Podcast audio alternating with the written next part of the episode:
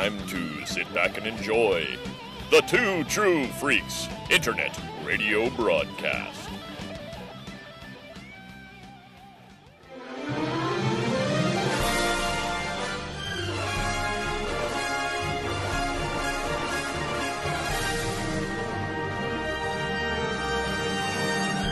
Two thousand eighteen. Hope and Chris finish the last episode of Star Wars The Clone Wars. Luckily, dependable Dave Filoni and crew create Rebels with new characters, new places, and new adventures, thus keeping hope alive for this podcast. Welcome to J Guys and Jedi. Hi, everyone. Welcome to a brand new episode of J Guys and Jedi, a weekly podcast covering every episode of Star Wars Rebels. In this episode, while the rebels plot to attack the Imperial stronghold on Lothal, Grand Admiral Thrawn discovers their location of their secret base, leading to an epic clash. There will be hashtag Hot Kallus, Bin Dude shitstorms, man, and a clash for the ages as the battle for Atollon unfurls. We're talking Zero Hour this week, aka the season three finale. How you doing, Chris? all the Bendu's mellow energy's gone, man. Man, and Kallus is sweating his ass off. and bruising his ass off. oh, ooh, no, no. He only bruises his ass when Zeb's involved. Ooh. Hi. Just a long silence that followed that. Hope, lo- Hope loves a Kallus in distress. Ah, I do, I do, very much so. Ah, ah, ah, ah, ah, ah. anyway, but yeah, this this is gonna be a long one, folks. Uh, we gotta strap it on this one. Well, it's a finale, you know. Lots of finales. Though, fuck, I was looking at season four. The first four episodes are fucking two parters, and I was like, "Come on, season four, chill out for half a second. Yeah, no, they were they were getting they were winding up the story, you know. I know, I know. I I uh I remember that though because all of season four they released each episodes in pairs of two because it's it's something like twelve episodes and they did twelve episodes in six weeks, which some of them made sense like Jedi Night and DUME, which Kanan died in Jedi Night and DUME was the following episode. Like those made sense together, but other ones I'm just like, can we can we just slow down a bit? Rebels is ending too fast for me. Slow down, slow down, slow down, please, please, please, slow down. Well, you know, we can always do them as separate episodes. Hope you know. I think for the You know what open, I'm saying. yeah, we'll figure it out when we get there. Anyway, we're not there yet. so, what'd you think of uh, Zero Hour? oh, geez, all payoff. Are you kidding me? This was all this, you know. I'll I, I I'll have I'll, i maybe a couple little quibbles here and there. I don't really think I do. I'll say some mean things about Thrawn, but Uh, yeah, I've those just are baked into Thrawn episodes.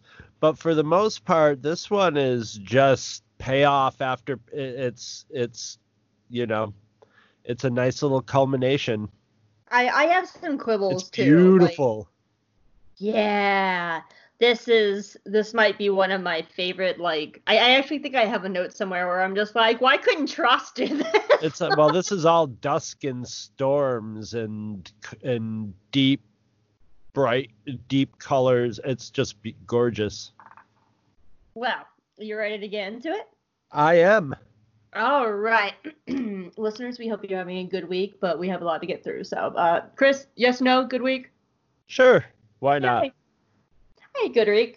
Launched a Patreon, so if you want to go to my Patreon, Uh, it's girlexperience.com. Yeah.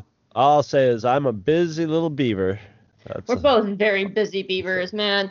This is, I worked nine hours today, and now this is part of that. So by the time we're done with this podcasting, I'm going to be working 11 hours today, man. yeah. Woo. I did three podcasts yesterday. Yeah. All right, zero hour. Yep. I'm All right. ready. Zero Hour is the 58th and 59th episode of Star Wars Rebels, and it was released on March 25th, 2017. It was written by Stephen Melching, Matt Michnovetz, and Henry Gilroy, and it was directed by Justin Ridge, who is the producer of Star Wars Resistance. Extra information for you Michael Bell is the voice of General Dodonna. His other works include voicing General Willard, General Willard in Star Wars: A New Hope, Rugrats, The Smurfs, Snorks, and Michael Bell is considered as known for being one of the most prominent voices of 1980s cartoons. Just so you know, Scott Gardner and I, when we, Snorks were on when we were kids, we never called it Snorks. We just called it. Oh, that's cute. We're like, look, son. Oh, that's very cute.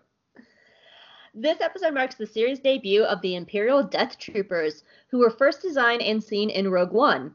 Because Rogue One and this season of Rebels were both created around the same time, they were able to collaborate a bit on, on the design. But animation has to make earlier and finite choices sooner than live action. So Rebels worked off of concept artwork, so the Death Troopers are just slightly different than their final Rogue One counterparts. General Dodonna's forces are called the Massassi Group.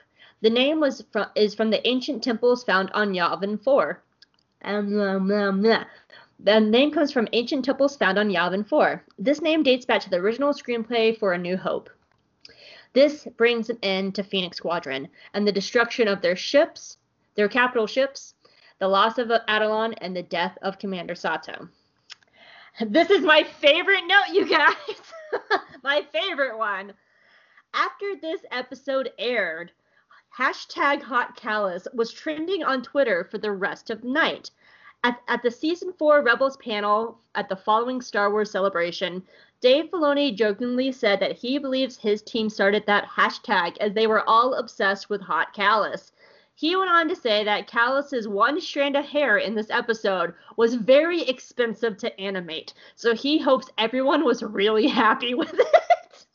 My favorite. Dave Hope was very happy with it. I, I actually remember that night, like after Zero Hour aired, like and watching Hot Kallus like just kind of trend more and more, and like raise go higher and higher on on the uh trending thing because you could tell like who was actually part of this because I think it broke the top 10 if I remember correctly and you could see if you clicked on the hashtag like people were like what the fuck is a Kallus and like there were people who are not in Star Wars they're like what the hell's a Kallus what is that?" I know it sounds like a sandwich you get covered with gravy at a truck stop Oh, the Kallus. Get your hot callus here. Ooh, ooh. Yeah, Zeb will eat that gravy sandwich. Anyway, in Rebels Recon. right. in Rebels Recon for this episode, they discuss the Bendu and how he doesn't really represent a specific point of view, being in the middle. He just exists and he's able to comment on the nature of existence without taking sides. He doesn't represent human intentions or human goals. He represents something immaterial and bigger than all of us. Dave Filoni added that Bendu's ultimate goal is just to sleep, and I feel that on a very deep level. But he keeps getting woken up and has to deal with all this human bullshit. Dave talks about the importance of having a character that's vastly past the other character's knowledge for insight, but he will not solve all of their problems. Dave says that Bendu pushes all the characters in the right way, and that goes for Thrawn as well. They talked about the Bendu storm and how it was easy for him to turn into a storm. The hard part was selling to the audience that Bendu could actually turn into a storm. Storm Bendu came from a photo that Dave Filoni took driving to work one day. It was of the sun breaking through the clouds and it looked like eyes. Dave showed it to his team and and went, "That's Bendu. And they said Storm Bendu was the hardest thing to animate up to this point because it was a mix of both animation and special effects. I Dave thought they were gonna say that like it w- it was like because it looked like car headlights a little bit. I thought he was gonna say like his Jeep like was headlights were going through the fog or something. No, they're talking about how like when the sun was coming through the clouds, it looked yeah. very organic and uh, it it looked like it was actually eyes in the air. Um, and they, they went on to like kind of like what kind of effects they use. Like they were using effects like mixing. They uh, Kilian Plunkett, who is the art director, was talking about how Bendu is a callback to old 80s puppetry, pu- uh, puppeteering anyway. So when they made Storm Bendu, they wanted it to look like 80s effects, even though they were making it in 2017. And so they, they were trying to make the clouds look like when you dump ink into a fish tank and swirl it around. Like that's what that was the effects they were trying that's to do. That's how they used to do it in the old days, yeah. Yeah, so they were trying to make it look like very 80s when they were doing the effects of Storm Bendu. So there, there was a little bit of uh, if anybody's ever seen the movie uh, Forbidden Planet, there was a little bit of the id creature to him too. Yeah. So, and finally, Dave Filoni went on to talk about Thrawn, and he had a very Alex Hirsch take on the character. See my website, Geeky Girl Experience, and our new podcast over there, Hope Makes Chris Watch Cartoons, on the site for more details. Yes, that is a self promotion. Chris and I have another podcast, guys. Go check out Geeky Girl Experience. Anyway, Dave Filoni was asked if writing Thrawn was a challenge for a kids show. And Dave answered that he trusts that kids will always understand Thrawn's intention, even if they don't always understand every single thing that he's saying. Dave said that kids are smart enough to follow along with it. He's You know who- right. You know who's also smart enough to follow along with Thrawn? I don't know. Oh, who's Yoda following? Mm, hope they have nice butt. It's the oh. Bendu. It's the Bendu Oh. butt. Oh, yeah, big butt. Cannot lie. cannot lie. No. No, many other Jedi's could deny. Oh, I thought you were going to say other Bendus can't deny. Many people will throw out a Bendu, but Yoda will pick it up, take it home. Well, you don't want none unless you got Bendu, son. You can do sevens hmm. or sit-ups. At least you got that Bendu. anyway, hi, hi Yoda. How you doing this week? Mm, not bad. Yeah, you know it's springtime. The weather's getting nicer. Is the we- is the weather getting nicer on on what? Where do you live? Dagobah. Sorry. Weather's always same on Dagobah. Swamp. well, you know, there's rain Swamp. swamp. There's not rain swamp. There's fog swamp. Hmm? There's wet swamp, wetter swamp, soggy swamp, mm, drippy swamp, You mhm, sound like like the that character from Forrest Gump. mm, clammy swamp, mm, Cold swamp, slimy swamp, cold swamp, moist swamp, eh, dank swamp, mm, dark swamp, dark, dark swamp, dark swamp, bug swamp. mm, mosquito swamp. Just hearing you say mosquito in Yoda's voice is cute. Mm, mosquito. Yoda's got. Mm. Yoda will not say the poem that Yoda knows about mosquitoes. I'm intrigued now. Mm, Yoda will not say. Okay, I'm throwing out my question that I wrote because I what's I want I have a new question. What's the poem about mosquitoes, Yoda? oh, a question. Okay, well, Yoda answers the question. Mm. Uh, a mosquito is on Yoda's Peter. Whack it off.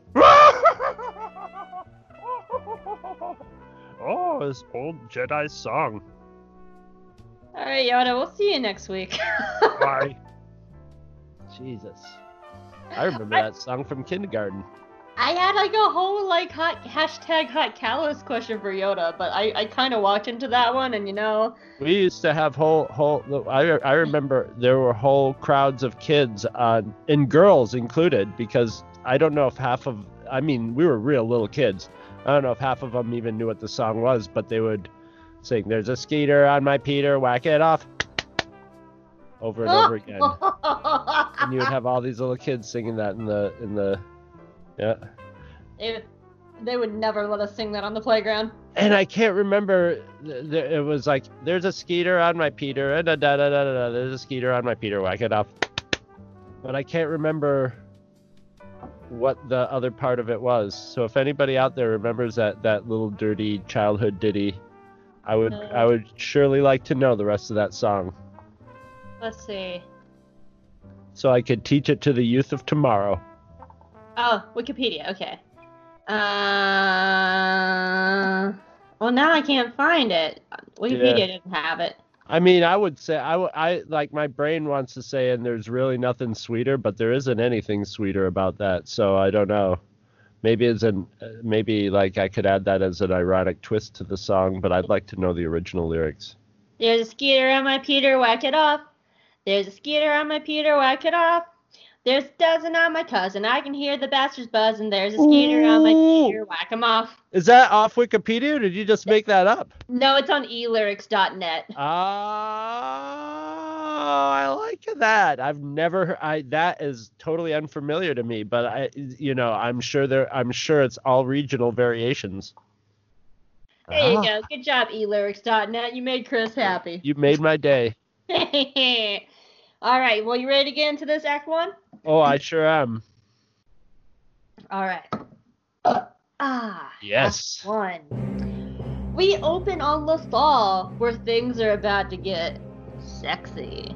That's because Blue Husbando Thrawn is landing on the planet and is meeting up with Governor Ari Pryce and Konstantine, King of Hubris, first of his name.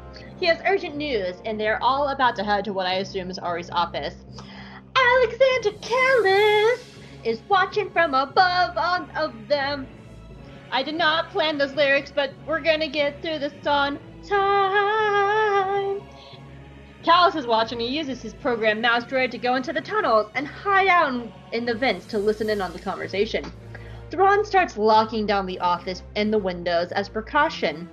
And Konstantine is like, Ugh, you're so paranoid and stupid. And Thrawn is like, Man, I can't wait for you to get blown up soon for not following orders. I wonder if that will happen in the next 42 minutes. Thrawn turns on the transmission, and there's fucking Tarkin on Skype. And Farkin is like, Don't you ever make me wait that long again, you jerk. And Thrawn says that it was totally worth the wait because he says that Phoenix, Squa- Phoenix Squadron is about to launch a huge military attack. And all of the full of themselves Imperials are like, Oh, they wouldn't dare. They're just pathetic farmers and hillbillies who are playing military. And Thrawn is like, How the hell have you guys won the war this long? God. Blue Husbando says that they're going to target the TIE Defender factory on Lothal. General Dodonna is heading over to give Space Mom and Commander Sato some backup. The problem is, they don't know where the rebel base is to stop them. Farkin wants Thrawn. Farkin wants Thrawn for some reason is very difficult for me to say. Farkin wants Thrawn to capture Hera and Sato. And Thrawn is like, yeah, I can't make any promises.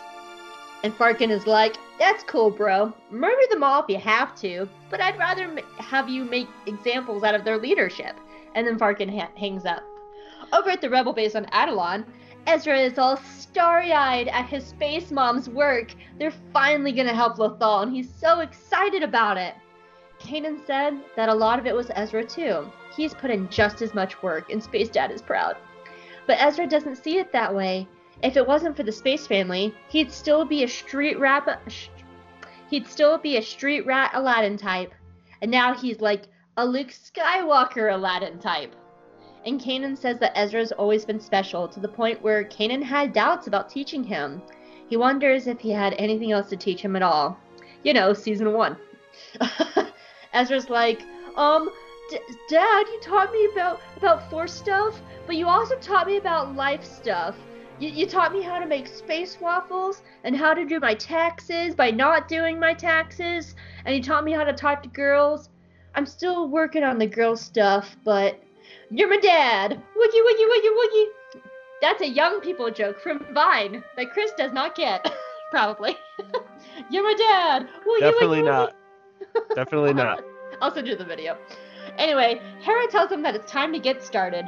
General Dodonna is arriving, and they gotta get ready. Commander Sato greets them, and they're all eager to kick some Imperial ass. Meanwhile, on Lothal, Kallus, oh, is, I'm getting excited. This is like my favorite scene. Kallus takes a speeder out to Ezra's old home in the radio tower. He starts up a message to get, and he gets out half a warning before the radio acts all weird. And then suddenly, Thrawn kicks in the door, going, Hello. It's been four episodes. I can finally say it. I gotcha. And then, Kallus and Thrawn get in a sexy fistfight, you guys, that I most certainly watched like five times. And I have watched this scene over and over again on YouTube for like multiple times for like the last God. three years. I Oh, mean, all they gotta do now is just like lose their shirts and like throw some baby oil on them. Like, yes, it's so good. Oh my god. Anyway, Cal smashes Thrawn's message scrambler thingy. What? I'm allowed to be thirsty on my own podcast. I'm allowed. Cal, no, I do make you put up with it. So thank you for putting it up up, up with it, Chris. Thank you so much. Cal smashes Thrawn's message scrambler thingy with his half a message. Uh, what did I write there? Cal smashes Thrawn's message scrambler thingy. His half a message warning gets out, and Cal says the one thing to Thrawn that Chris says to says every Thrawn episode: "You talk too much." he talked too much. Yeah. But Thrawn lays down a beatdown and captures Kallus, and he finally has Agent Fulcrum in his grasp. Now that he has where Kallus has sent the transmission, Thrawn is able to Thrawn explain out where the rebel base is by overlaying the transmission area with some old ass artwork. And there he finds Atollon, and he tells Konstantine to send the fleet there. And Kallus looks on in horror and hopes his boyfriend Zeb will be okay. What'd you think of Act One? Pretty good. Pretty good. Stuff's hitting hard and fast. yeah, they are. They're hitting each other hard and fast. Oh jeez. Oh jeez. Well, it's it's always good to see Dodonna. And it's funny because Dodonna's voice, and I always notice this in the original trilogy too. And remember how we were talking, I think a couple episodes back, about how how long Nekma had the same sort of that monotone speech that the that the Queen Amidala and her oh, people had. yeah, yeah. I know that. maybe maybe if you're a gruff general in the in the rebellion, you have that sort of that's that McGruff the crime dog voice. 'Cause both and they both both both Dodonna and and Ackbar both sort of like have the same not not not just the same sort of voice, but the same sort of barky speech patterns, and I and I always find that amusing. But He's a my- slightly, slightly more old man, but gruff old man. my, my other note is this is basically an action i mean both episodes this is basically you know payoff and a lot of action but it's also the lovey-dovey episode.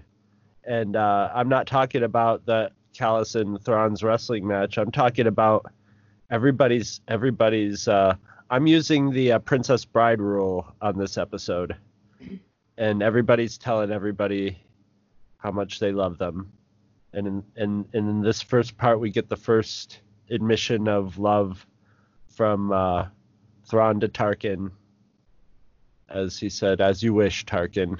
Oh, I was Yeah. so confused of where that was going. No, Oh yeah, okay, I see what you're saying now. that's that's we're good. We we see a lot of admissions of love in this in this episode, and this is the I- first one, and then we find out like, ah, I, never knew that about those two. I'm not saying that they well, you know, I well, you know, I don't know if it goes if it goes both ways because we we, we know about Tarkin. As a matter of fact, Dario just sent me from a per- certain point of view, so I can read that. And uh, yeah. So uh, so we know about Tarkin, but you know, it might be a, pl- a, a platonic kind of love, but you know, it's it's just odd to hear Imperials that feel comfortable saying that to each other. So I'll be noting some more of these as the episodes go on. I That's was- all I got. When you were like, we're going with Princess Bride rules, I was like, I'm so confused, and I was like, I'm just gonna sit here and let Chris finish his point because I have no idea what he's talking I busted about. some a long time ago, probably like thir- 25 years ago. I busted I busted a girl at work who I knew had a crush on me because she was princess briding me. I got a couple of as you wishes out of her, and I was like, "Hmm, okay, I know what that means. Aw. Totally busted her, and she blushed. well, um, as for my note, my first note says, "Pick and waffle." Let me explain, because I know what this means. yeah, yeah, yeah, yeah, yeah. In the book Thrawn Treason, we're introduced to two of Thrawn's Death Troopers, and we actually get to know them a little bit. So the Death Troopers that we see in this episode, and their names, I kid you not, Timothy Zahn gave them their names. Their names are Pick and Waffle. and I'm not making it up. And it, it's actually really great because like the Death Troopers, uh, you kind of learn more about them, and they're, they're I don't want to say full lobots, but their brains have been reprogrammed a little bit. So they're kind of like a mesh of like human and a little bit of cloning because like their their brains have been altered for them just to be like the best of the best. And there's a character in the book called Ronan, and he's Director Krennic's um like second in command. And Ronan's like, your names are Pick and Waffle, and Waffle's just like, you have a problem with that? I know how to kill you. And he's like, no, no, Waffles, Waffle's a great name. I like, I like that name. so now for the rest of this episode, whenever I refer to the Death Troopers, they will be called Pick and Waffle because It in my head, like- It sounds like some tavern in an alternate universe, England or something. The pick, the old pick and waffle. it's just so great because you'll be like, and then Waffle grabbed the man by his neck and crushed it, and I'm like, Waffle. It's The so syrup ridiculous. squeezed out of the man's neck as so waffle ridiculous. crushed him flat. Like like I I have issues at times with Timothy Zahn's writing. Like I like him, but I do have issues. He's but from every Belgium once too, in a while, you know. what? He's from Belgium too. Oh, is he really? Yeah, he's a Belgian waffle. But like wow, Hope, you just walked into that one I, I so thought you were easily. talking That was so bad. Oh no, I god. thought you were no, I thought you were saying that Timothy Zahn was from Belgium. No. And I was like, Zahn? Oh, I guess that's kind of an Eastern name. But no, like, sounds like a Belgian name to me. but, but the No, waffle's the name that sounds Belgian to me. But like the thing about Zahn is like I, I do take issues with some of his writing sometimes, but sometimes he just gives us wonderful things, like naming a Death Trooper waffle. And well, I'm you know, like, I mean, a lot of you it. know, a lot of times it might be so, a reference to somebody he knows, or maybe his cat was named Waffle or something, or maybe he was just in the morning trying to think of a name while he was uh, using his- Death Trooper. using his water pick on his teeth, and he's like, "What is this guy's name gonna be?" Pick.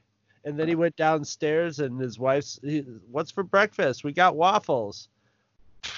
I'm done. I'm I done. know. Day's work is done. I love it. I mean, every once in a while, like Timothy Zahn just gives us like pure crack, and I'm just like, am I reading a fan fiction right now? And I love it. Um, I'm going to do my next my next small note before I get into my bigger note, which is uh the Kallus and Thrawn fight. No. Oh, Uh, it's so good.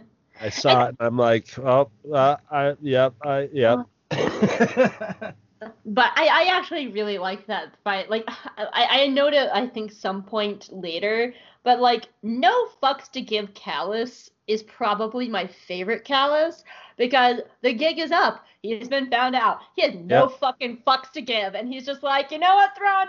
Fuck you. I'm gonna punch you in the face now. He's now a man without a country.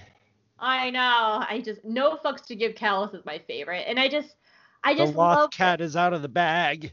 It is, it is, and I just love the whole like they're they're I they're like just like ah ah, ah anyway.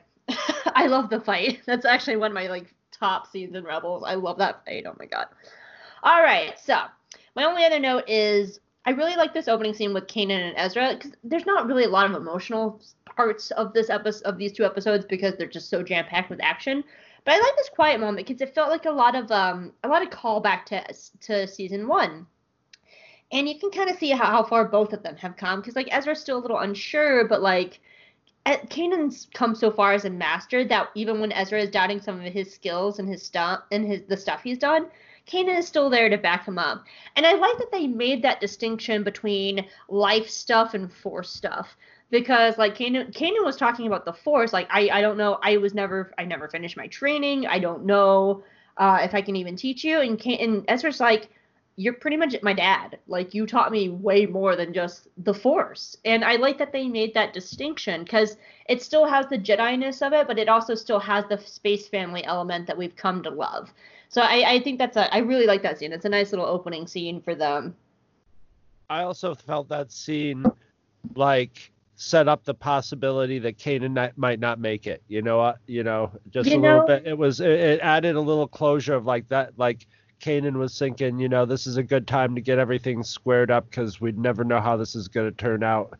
I'm gonna go like talk to Bendu as a last ditch effort and blah blah blah. So I've, I've actually kind of noticed that. Like now knowing like when Kanan dies in season four, like he's had. You're not couple worried about it now, but like probably no, when no, we were watching it this that. time, we It's not that. Like there's foreshadowing this early. Like a couple oh episodes yeah, a couple episodes ago, I think it was with Sabine. I th- I think it was the Sabine episode where they go to her family. He says something to Sabine of like something done- kind of cryptic. Yeah, yeah, and it was it was it was to either him or Ezra, and he was just like, you know, I've I've t- I'm I'm getting you guys set up for when for when we're not around. right. He says something like that, and now knowing like he does die, and we know that Kanan's gonna Yeah, die. no, I I think Kanan has an idea it's coming, but he doesn't. He's yeah. I think as we go on in the story, maybe we can sort of, if we can remember, talking about this from episode to episode. But see, maybe you know, like right now, he might be like, yeah, you know, I can feel that like my time might be close, but he doesn't know exactly when or what's gonna happen. And as it gets closer, he probably starts knowing more and more. You Yeah, know what's gonna happen. there's definitely a distinction when we get to around Jedi Night where he cuts his hair and he knows it's coming. Yeah, yeah, yeah, yeah. It makes me wonder. Yeah, yeah, yeah, yeah. It- it's also wrapped up so well because it's kind of like a dad letting his kids go off to college kind of feeling too. So it's it's actually hidden quite well. Right, And- right. It can play Yeah. as several different things. But I, rem- you know, I was watching this, and as if I was like, if I didn't know there was another season of this, I w- I would be thinking, well, these two might not see each other again. You know? Yeah, but it's it makes me wonder. I kind of want to go back and like after he's blinded because Kanan definitely gets more spiritual after he's blinded and he has a little bit of a course correction of his character. Not a, oh, I shouldn't say course correction. It's not a course correction. It's uh he, his character just kind of gets a little extra spiritual air, and I'm wondering if it's even like much further, like way earlier in the season that he starts kind of picking up on this because he he definitely has a much deeper connection connection to the force than he's ever had before. So Yeah. But- that's all I had for Act One. Did you have anything else? no, let's hit Act Two. All right, Act Two. Our heroes are all gathered together, getting ready to launch their big mission. Hera plays Kallus's half a message, but they're all confused because it's half a message.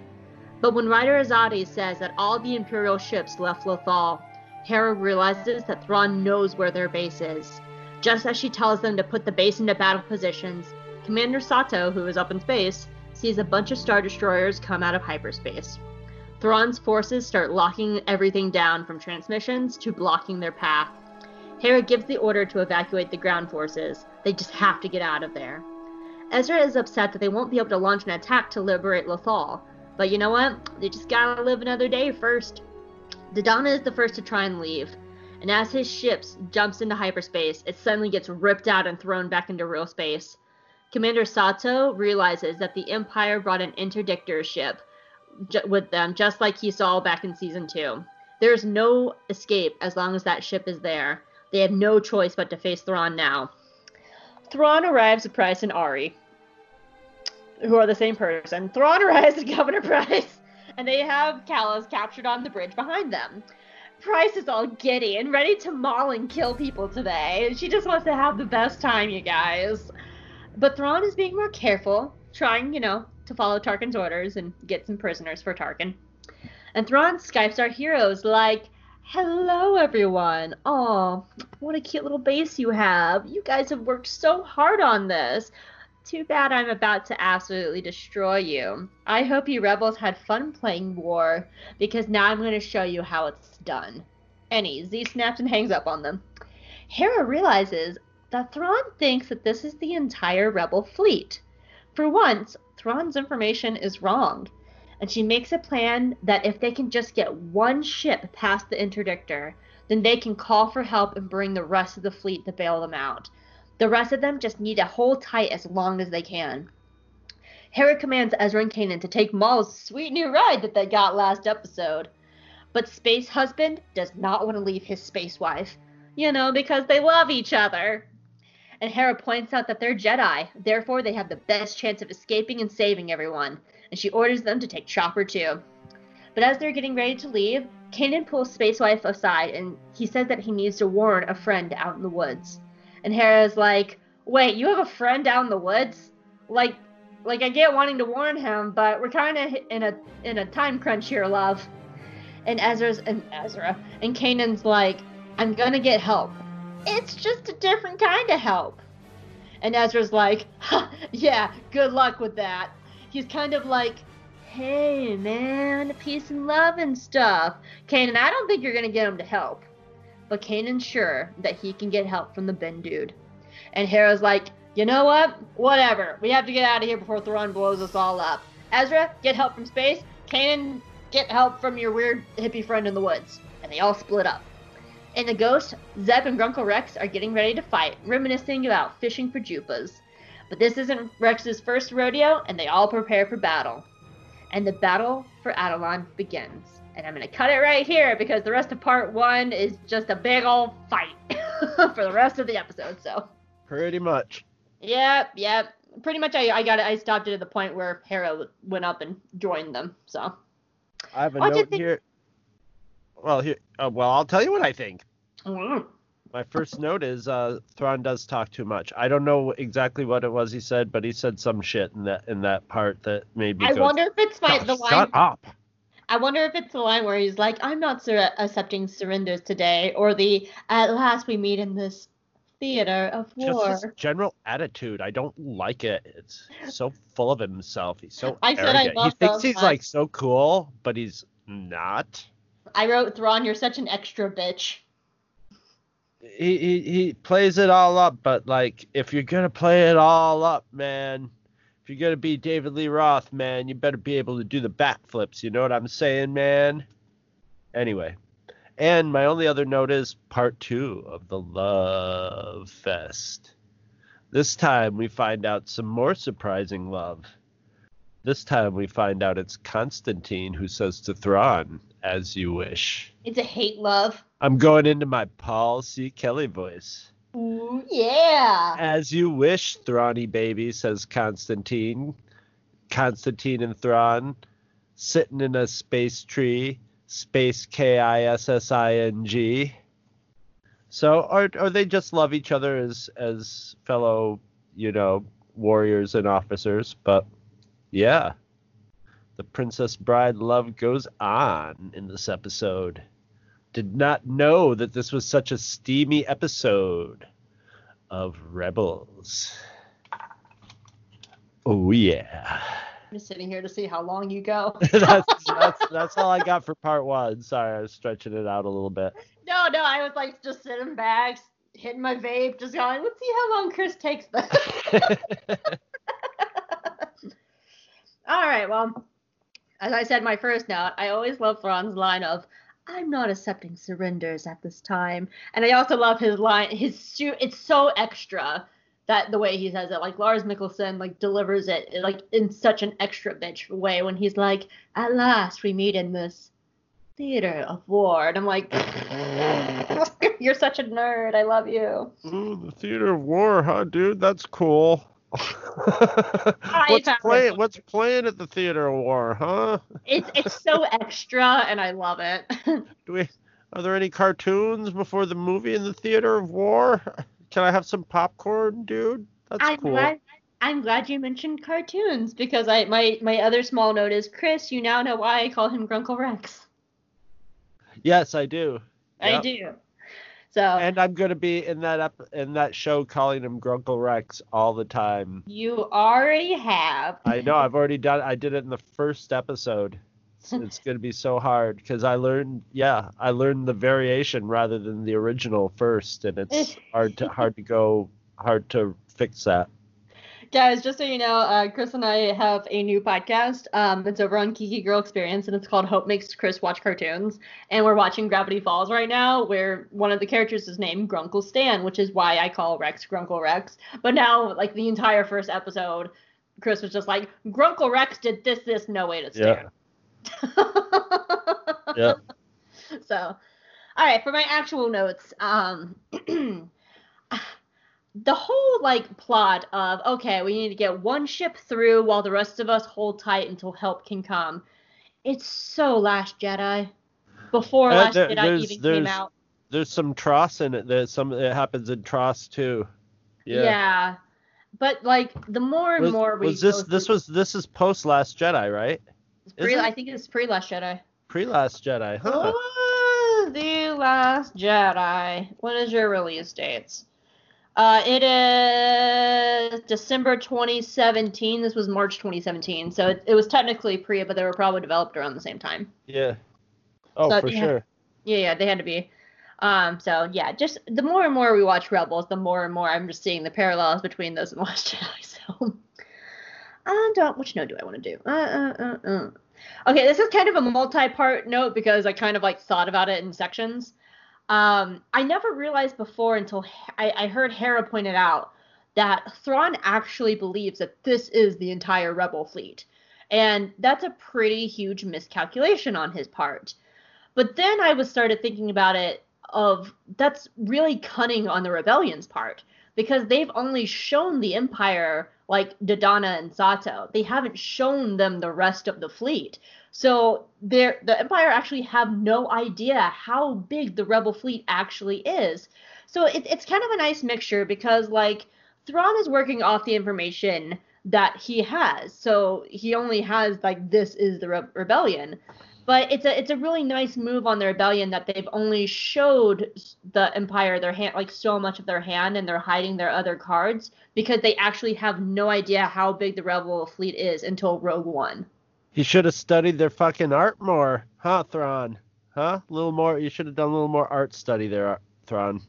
you, you know venn diagrams like those don't even cross at this point like your point and my point don't even cross like No, I'm just no. uh, Yeah, I'm just heckling him. That's all. I know, I know, but you know, I, I, I, I like that because at first it felt like a huge miscalculation, but then I, re- it made me like really appreciate how cunning the rebels are because, you know, they probably don't know that there's like twelve other like squads or something out there. They only think it's like these four. So I, I liked that. And, and my other note is, I found it really surprising that Kanan Ez- Ezra makes sense, but Kanan didn't tell Hera about Bendu. And she knows like all the other four stuff. She knows about his holocron, she knows about the Jedi, she knows about the Sith, like she knows all this stuff, but he kept this one from her. And that just felt kind of weird to me. That like I can understand not telling Zeb, you know, because Zeb didn't know what Bendu was either. But like Hera's the leader, and Hera is the one that makes battle plans. And if Kanan always had a Bendu in his back pocket as a battle plan, I feel like Hera should have known. I get I get this feeling that either maybe we never saw it, but or it was just assumed between the two of them. But I would almost feel like you don't tell anybody about the Bendu. You know, if you No, I- get to meet if you get to if you get to meet the Bend if you run into the Bendu and talk to the Bendu, the Bendu wanted to talk to you. Otherwise, you probably should. He's he's kind of like the Star Wars Fight Club. You know, you don't want to talk about the Bendu. Did you- Nobody, nobody ever. You know, the first rule of Bendu is you don't tell anybody about. You never talk about Bendu. Yeah. And and I could see, like, I could see, like, you know, it's he's the, you know, like, he really would val- values his privacy, and you want really not want to piss him off. Yeah, I just. mm, there- See my notes for part three. Yeah, like my um my my thing about that is I, I, I guess it's just really weird because because Kanan even says in the episode like you would not believe me if I told you, and and I understand like the Bendu being this like really old concept, but like I feel like all you'd have to do is like it's a force thing, Hera, trust me, and she'd be like I trust you. I don't know what you're talking about, but I trust you because she's done that before. Like there's been times where she's like I don't know what's happening, but it's a force thing, so it's fine and it, it, it- that's that just felt like really weird to me. Like I could understand them not telling Zeb, but like Hera wondering if there's a Bendu in the back pocket of a battle plan. Like Yeah, I feel like that should have been known. it's better not to tell anybody than just tell you know tell some people i guess maybe just so you're not keeping secrets within your group i mean he is keep it he, he was keeping a secret from the group but he was sort of keeping it from the whole it was sort of like a Kanan secret Yeah, I Whereas came in Ezra. if you put Hera or somebody else in on it, you know, um, then it becomes all their secrets too. So he, they're, they it probably the Force people were just like, we'll keep this a Force that you know. It's it's it's not just a Fight Club thing. It's a Las Vegas Bendu thing. You know what? Yeah, what happens with Bendu stays with Bendu. You know, though, it, it does kind of make sense because it's kind of like the opposite of season one when Hera would keep even Kanan uh, in the dark about rebel stuff. So it, I, I, it's kind of like a reverse of that. Like Yeah. she, she, she wouldn't even tell Kanan everything about the rebellion, so he wouldn't know in case he fell into the wrong hands. Um, so, so I guess it does make sense in that that sense. I I guess it's just a little weird to me. But that's all I have for Act Two. All right, are we ready for Act Three? Let's let's finish this sucker halfway. Halfway. Let's Act cut this three. puppy in half. Oh no. No, put the put, put the puppy back together. We'll sew the puppy up by the end. Frankenstein puppies. It'll be a fundamentally better puppy. Act three. Act Three. Thrawn and Sato start exchanging fighters. Thrawn calls Konstantine and is like, Alright, look, Konstantine. I need you to hang back. You're flying in that interdictor, and it's the most important part of this battle. And Konstantine is like, ha ha ha ha ha, I say, why not use normal Imperial tactics and fly in there gunslinging and overwhelm them with power? And Thrawn is like, dude, you've been fighting the rebels since season one. If you haven't learned that that doesn't beat them by now, I have no hope for you. For fuck's sakes, just follow my orders. And Konstantine's like, sigh. Fine, whatever, you blue freak. And he hangs up on Thrawn. And Kallus, Kallus uh, is behind them watching, going, ooh, Imperial drama.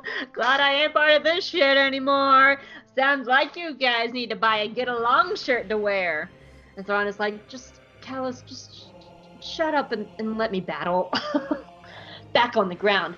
Kanan drives out to the wilderness, and this whole, like, pretty much every scene is, like, split up, so I just kind of group scenes together. Um, so it's not just, like, going back and forth.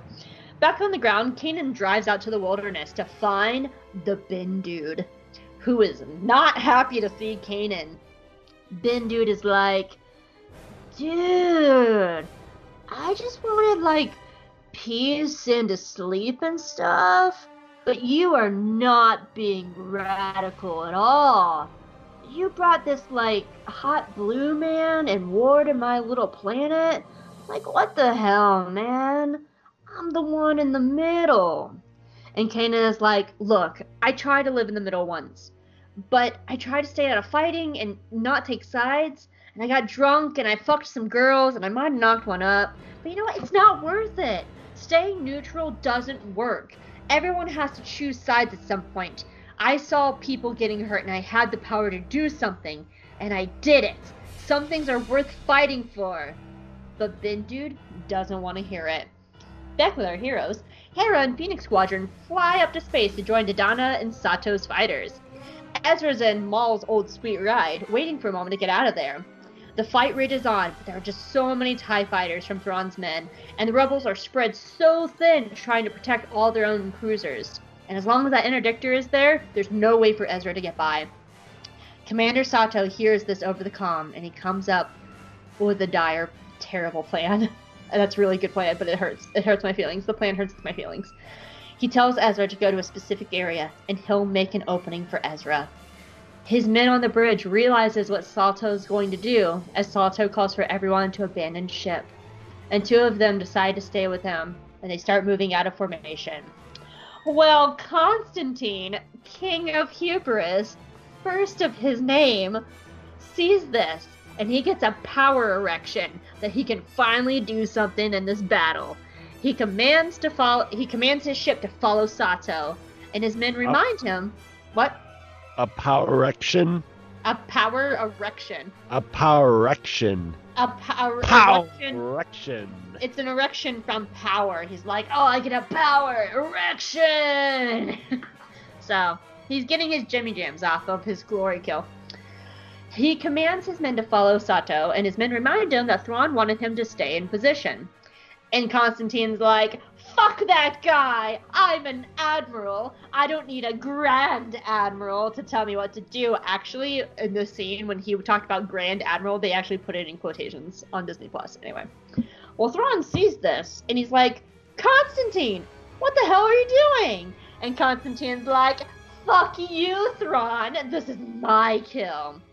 And everyone on both sides watch in horror as Commander Sato turns his ship and Holdo slams it right into Konstantine's interdictor. Commander Sato goes out like a fucking hero. And there goes Konstantine, King of Hubris, the last of his name. I waited three seasons to do that. waited three seasons to do that. The last of his name. Anyway, I find it funny, guys. It's my job. Payoff. This episode is all payoff. I waited three seasons. Anyway, Ezra gets his one chance and he's able to slip out of there into hyperspace. Well, Thrawn is pissed off. Hera and her team are mourning, and everything is bonkers. And Kallus is just having the best time because he has no fucks to give anymore, and he really hated Konstantine. And Thrawn presses the attack forward because now he can't trap people in space. Well, I guess he can because there's a second one. Anyway, it doesn't matter. Hera has no choice but to call a retreat back to base. On the ground, Kanan asks if Bendu can feel all the death and the pain. He begs Bendu for help, and but Bendu calls them petty battles. All living things die, but Kanan says they shouldn't have to be crushed by overwhelming evil. And Kanan Jarrus makes his move, and he calls Bendu the C word. Not that C word, the other C word. He calls Bendu a coward. And Ben Dude is like, oh, not cool, man. I'm not a coward. I'll show you, like, how to be one with nature. I'm really one with nature. And Sam Yeah, not in the like tree hugging way either. no, no. Sam starts swirling, and Ben Dude's eyes start glowing, and a storm kicks up around him, and Kanan's like, I just fucked up real bad. and Ezra calls him a Mon Mothma begging for help. But wow, I did not even come close to spelling that right. But Larm Nekma says that if they send the rest of the fleet, it will play into Thrawn's hand. Mon Mothma, make, Mon Mothma makes a difficult choice to leave them all behind to save the rest of their very small army. Ezra realizes that he's going to have to look elsewhere for help, and he decides to hand, head to the Mandalore system to get Sabine. Woo! What'd you think of Back 2? Wow, I think this is where the majority of my notes are. Well, th- this is funny because like this one didn't really give me any. New- it's all stuff that we've been talking about, but this one just underlined it, which is, do not piss off Bendu. Do not. Yep. Um, and my other note is, I like just how you see his, how you just see his pissed off eyes, which we've also discussed, and also it's a, lot like the Last Jedi, which you pointed out by by dropping Holdo's name in the in the the story there. Yeah, it's it's uh, the, the, there's a lot like uh, the Last Jedi in this part of it. Yeah, so much. But that's all I got.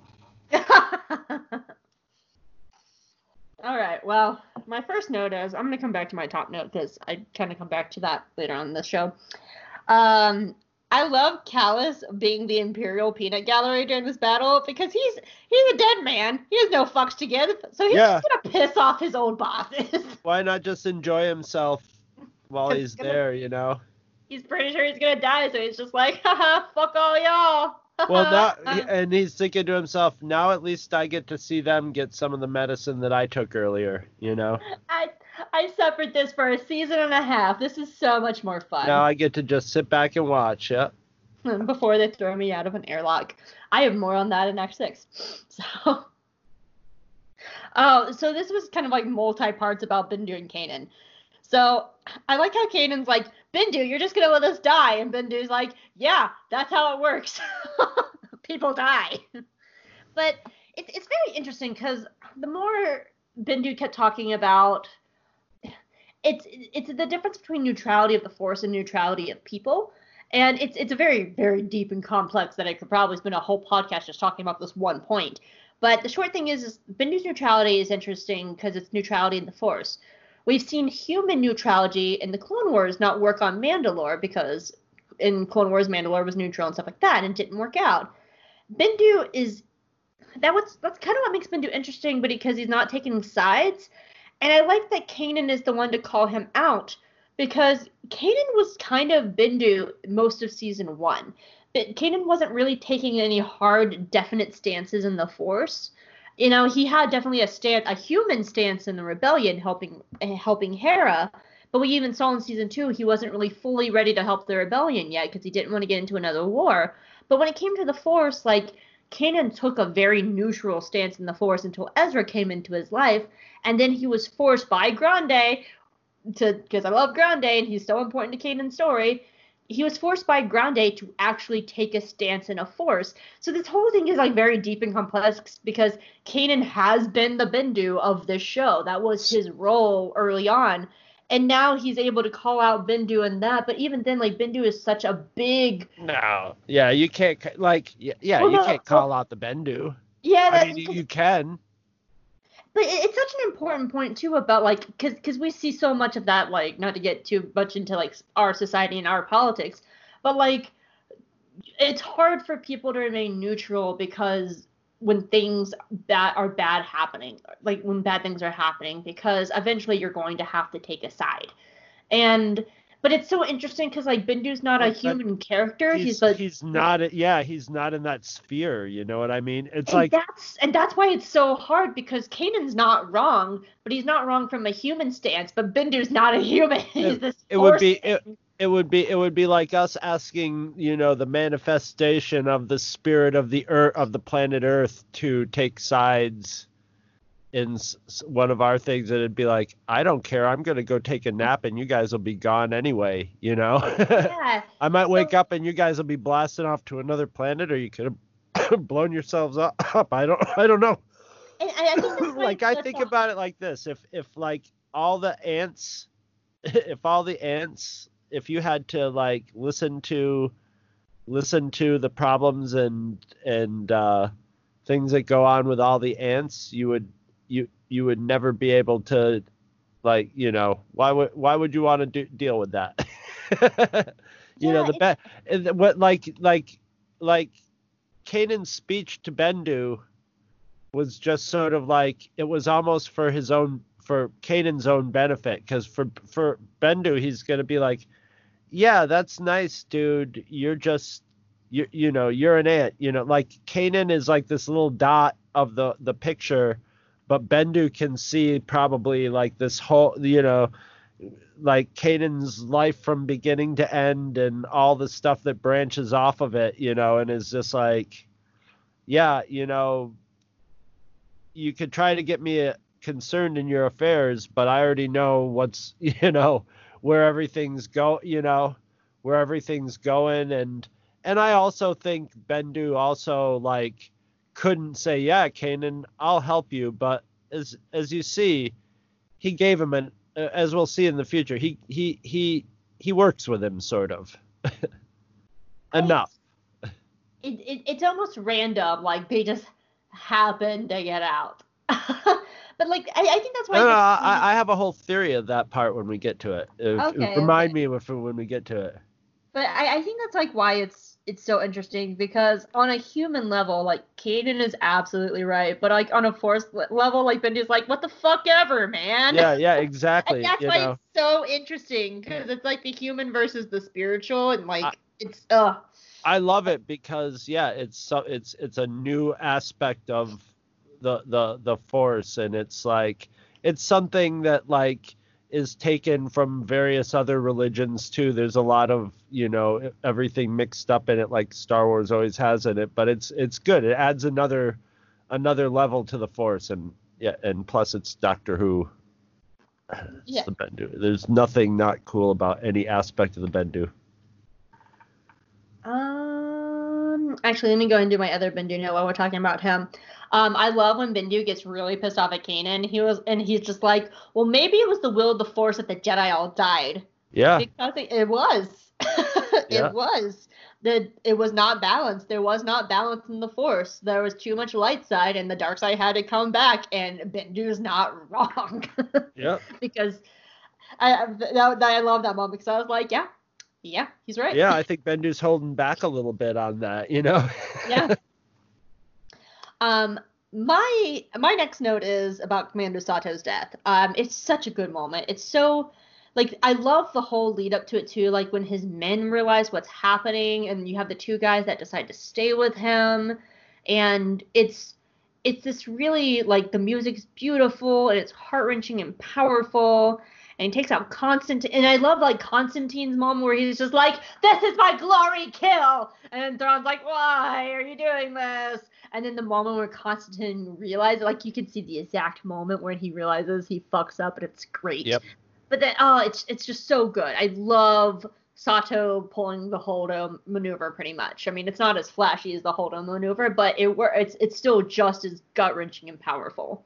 My only thing I noticed about that, my only thought I had about Sa- Sato is it's it's kind of strange that he's a space character, but he's got like an Asian sounding name, like a face that's fairly Asian looking, and a speech pattern, you know, that's sort of an Asian accent. But he's in the Star Star Wars universe, you know. They have like space Asians. I guess so, but I like Oh, you want to start naming space Asians? Okay, there's Kazuda from Resistance. There's Paige Tico. There's Rose Tico. There's uh, Bodhi Rook because he's a South Asian. I mean, but, come but, on, but man. Rose Tico Rose Tico isn't a very isn't like an Asian sounding name, although she she has Tico, I would say Tico is, and then you have Kazuda Xiono. yeah yeah it's it's it's it's just weird. It seems like they could uh, like they they all have uh, trade federation accents. I will give you that because the Trade Federation is a really, really bad accent. yeah yeah yeah. But I, I'm going to take this way back for my second part of this note. So Commander Sato's death is really good, but I think it could have been like one layer emotionally better. But this goes back to a complaint I had in an episode we hated being Iron Squadron, the little shits that we hated. right? I know. Oh, pardon me. I thought I had my mute on. but that's what I pretty much think of him. Yeah, but like, yeah, he could have had a he could have had a grown up. Huh? You didn't do that on purpose. No, I thought I, I thought I muted myself to blow my nose. I'm sorry. That was just good timing. That was so perfect, Chris. Oh my god. I thought you did it on purpose. I was like blowing my nose, and then I heard you respond, and I'm just like, oh my god! And I look over, and it's like, oh, I'm not muted. it's okay. I'm usually pretty good about that. Don't edit it out. It's perfect because we were talking Right. about Iron Squadron anyway. But anyway, we get introduced to uh, Sato's nephew Mart in that episode, right? And back when we had that episode, I brought up this note of saying I wish Mart was in the series more because we knew Commander Sato died in this episode, but we don't see Mart again until the season finale. And the reason I wanted like Mart to be in the show just a little bit more, even if he was just on the base, just to have interaction with his with his uncle and stuff like that, because Sato's death could then have like an extra emotional layer of like maybe Mart's in a fighter and like he like sees his uncle die or maybe he's on the ground on the base and he has that reaction to his uncle's death. So like it's good. Like don't get me wrong. I like Sato's death. I think it's really well done. But like I kind of wish they also had brought Mart into the series So more. much, so much is happening in it that you know. I'll bet you they had a, I'll bet you they had a million other things like s- similar to that happening, and they had to just like trim it down to fit it all in here because this is just like, yeah, things are happening just like boom, boom, boom, boom, boom. This isn't the first time I, I go, why isn't this scene here? But I just, I, that would have been nice, even if it was just like Mart's on the great base of the ground and he hears that, and you just see him just like close his eyes or just be like, no! Like, I just two seconds, I wanted it. So here we go.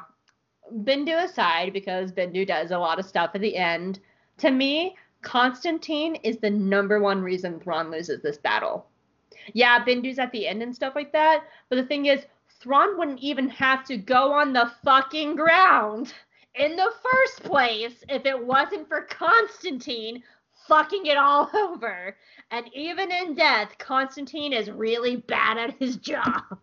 That's sort of true, but as Thrawn goes, th- Const- this isn't the first time Konstantine has fucked up like in this manner, doing the same thing. This is him like there was an earlier episode where he he tried to get himself some glory and fucked up Thrawn's plan.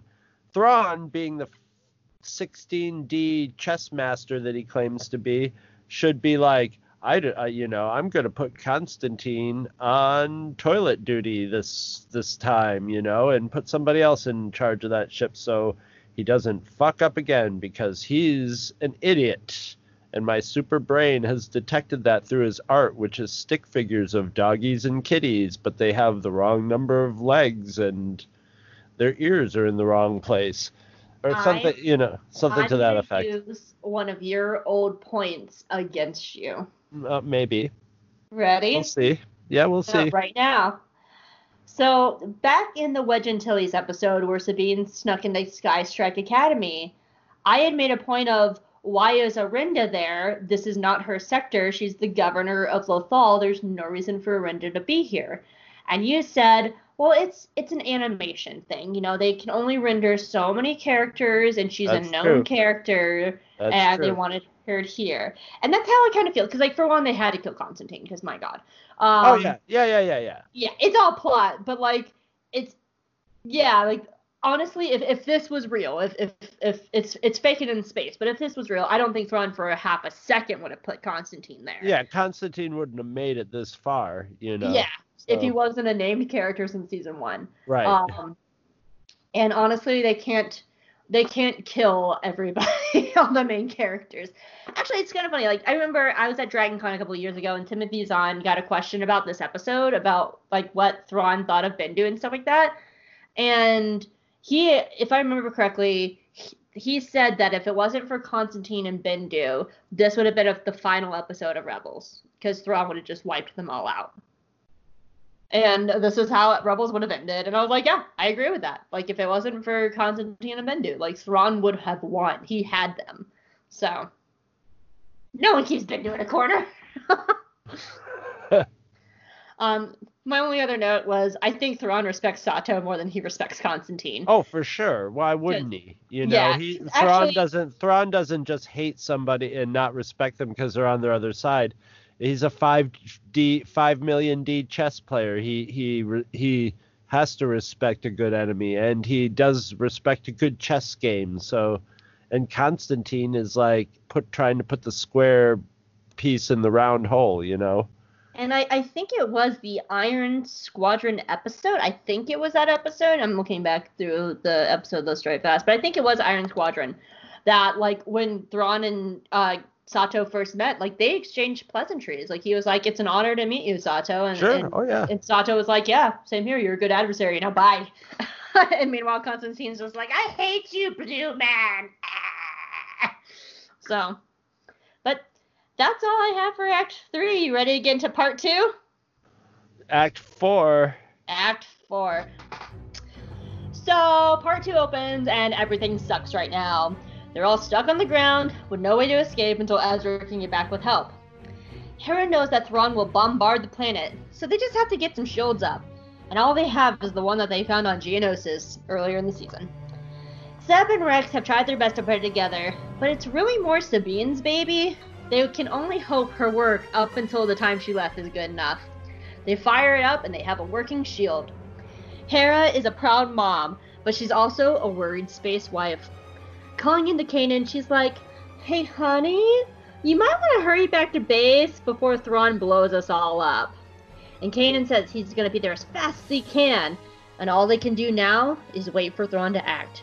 Which Thrawn does! He calls for his attack to start, and the Star Destroyers rain down bolts from space. Kanan wildly tries to dodge the big ass green bolts from the sky, while Hera and the rest of the rebels look on in horror and wishes as they hope their shield will hold together. Kanan gets knocked off his bike, and the shield generator starts overheating. And as the shot goes back and forth between Thrawn and Hera, the tension rises, the music swells, and it looks like everything is about to end. And Thrawn calls off the attack because Tarkin wants him to have prisoners after all, and he can't take prisoners if they're dead. And the shield generator has held, and the rebels are okay for the moment. Hera desperately calls for Kanan, who jokes that Thrawn is actually wants them all dead this time. And Space Wife is like, That is only funny because you're alive. Get your ass back here right now, mister. And Kanan picks himself back up in the wilderness. But in the distance, he can feel a storm brewing. Ezra arrives on Krownest and hurries into the Wren man- uh, mansion. The Wren mansion, where Sabine and her family is there, with Mama Bear Ursa Wren, who is now in Clone Wars, by the way. Eee! And Uncle Rau is there too. Ezra quickly explains what's happening, and there's it's really hard when I have like several sound effects in a row. Ezra quickly explains what's happening, but there's nothing that the Wrens can really do. Mandalore is now in a civil war. The Emperor has forces. Uh, the Emperor's the Empire's forces has the nice Mando army stretched really thin, and Ezra begs to be allowed to at least be allowed to be heard. Back on Atollon, Thrawn is getting ready to lead a ground assault and leave Governor Pryce, who has no fucking military training at all, in charge of his fleet. And Kallus just starts laughing his ass off at them. And Thrawn stops and looks at Kallus going, Okay, humor me. Why are you laughing? And Kallus snorts and shakes his head, going, Y'all are so fucked up now. I fought these guys for a season and a half. Konstantine fought them for three whole seasons. These rebels are gonna screw you over, Thrawn. I know they will. And Thrawn is like, Well, you and I are not the same. For one, I'm blue. Two, I'm smarter than you. And Kallus is like, keep telling yourself that. And Thrawn huffs and storms on out, out of there with a nice little chiss hiss. Hera knows that he's coming, and she knows that he's about to bring on a ground attack. So she sends Zeb and Rex out to slow them down. Back in Mando Town, the Wren family isn't being really helpful at all. As long as Thrawn has a second interdictor ship up there, there, no one is escaping.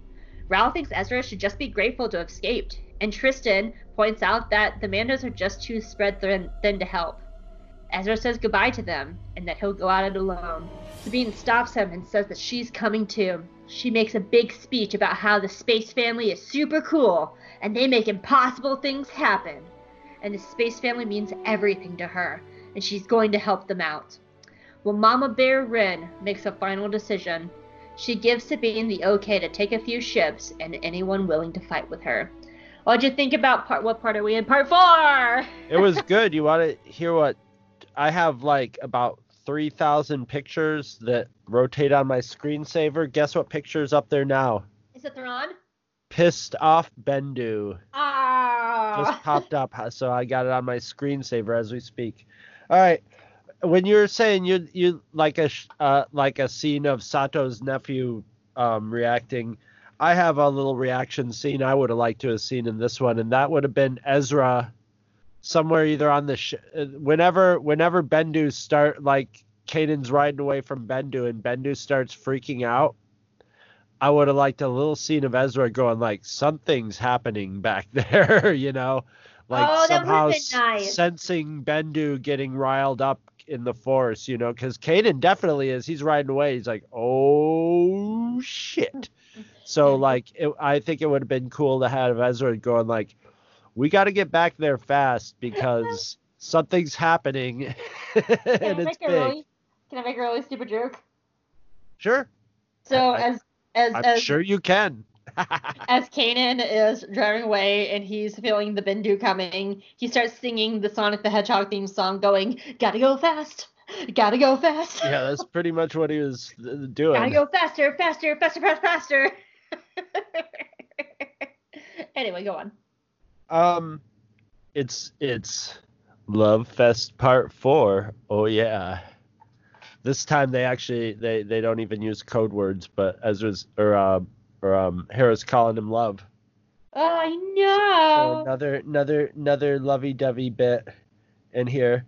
And uh, my only other note is the the shots of the laser beams coming down through the clouds. Well, Oh. actually, that whole sequence is very painterly and just be- dense and beautiful and full of clouds and but the those green lasers coming through the clouds and then raining down on the the um on the uh deflector shield w- was just gorgeous just That a gorgeous cinematic moment that is my first note. oh really I love the entire orbital bombardment scene. yeah Have we ever, and I, and I was trying to think about this earlier, have we ever seen an orbital bombardment from the ground in any other Star Wars? Um, Not until the Last Jedi, really. It's happened Yeah. in comics and stuff before, if I recall right. But the only thing I found unrealistic about it were all the lasers just hitting near Kanan, like, you know, like they were almost being aimed at him and stuff. Like they were shooting a lot of lasers down, but they were shooting it over a good area of land. It wouldn't have been that many of them raining down around Kanan, especially that since they were really focusing on the the shields. But it was it was cool that they were dramatic laser beams, but like I think out in the desert like that, you would see like the laser beams coming down at the desert, but probably the odds of one of them like hitting you would be pretty slim just because from out in space, you know, to send enough laser, you know, you know how stuff sort of as you shoot it down, it sort of spreads out, you know. So, but minor quibble. It was beautiful. Well, I disagree because I really like that.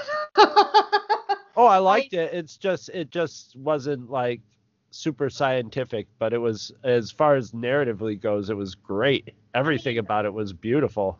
I mean, honestly, like I'm sure they're covering uh, like a small area, but there's like what six star Yeah, we're doing a podcast. I got to get some material here. I know, but let me at least finish my point.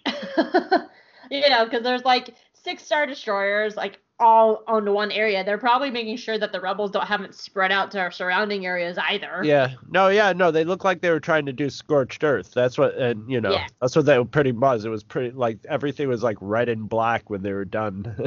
But I I love that scene of like them just looking up and you can see the lasers coming and it's it's almost like lightning, like a storm building up through lightning, and then or just or like a fall. meteor shower or something. Yeah, like I I love that scene. It's it's probably what my like in my top scenes of the episode. Like every time I watch that scene and just just how they constantly go back and forth between like Hera and Thrawn, because because that's the thing. Like I this is Hera and Thrawn's first real showdown. Like they've been play- going back and forth all season. Thrawn is Hera's adversary and vice versa. Like they're they're the the rivals now. This this is her grande to her to Kanan, and I love that scene because like they're both standing so firm, and it's like who's gonna blink first, you know, like when you're having a staring contest. Yeah, no, they literally had close-ups of of their eyes in And- the and- in that but- whole contest there.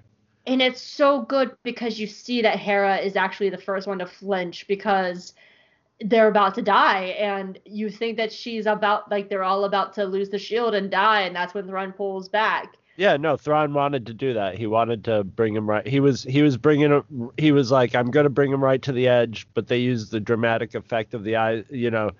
But Oh, he want he wanted to show them that he could destroy them, but that wasn't how he was gonna do it from space. He was I gonna. uh, well, actually, he had the order to take them alive. So at Yeah. that point, he was he had figured out a way to actually take them alive. So yeah. So I just I'm giving him a a couple points. I I love that scene. Um, my other two notes are just kind of small. Um, I like Rex and Zeb in this episode. Like they're just doing normal rebel things, being themselves, but you know they just there's no they give a little extra spunk to all this, you know? yeah, yeah, yeah, yeah. They're like the gritty mechanics of the whole thing, and and and they're also the characters that enjoy a fight the most too. So having Yeah. it together, they're having a they're having a grand old time.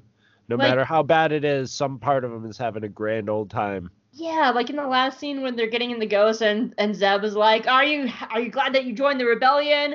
And Rex is like, "Ah, it's better than I'm not bored. yeah, Yeah. it's like t- this is like the equivalent for these people of like going fishing, two buddies fishing together. Yeah, and then like when when the shield generator like holds up, like Rex has this little laugh, like he throw he puts his arms in the air and he's just like, "Yeah!" Yeah. Just like so, I, I like like Zeb and Rex aren't like doing anything like character dividing. They're just adding like a spunk to the episode, and I really like them in this episode. Now, here's a rare note from me. When the Thrawn novel actually hurts an episode for me. Yes, embrace the dark side.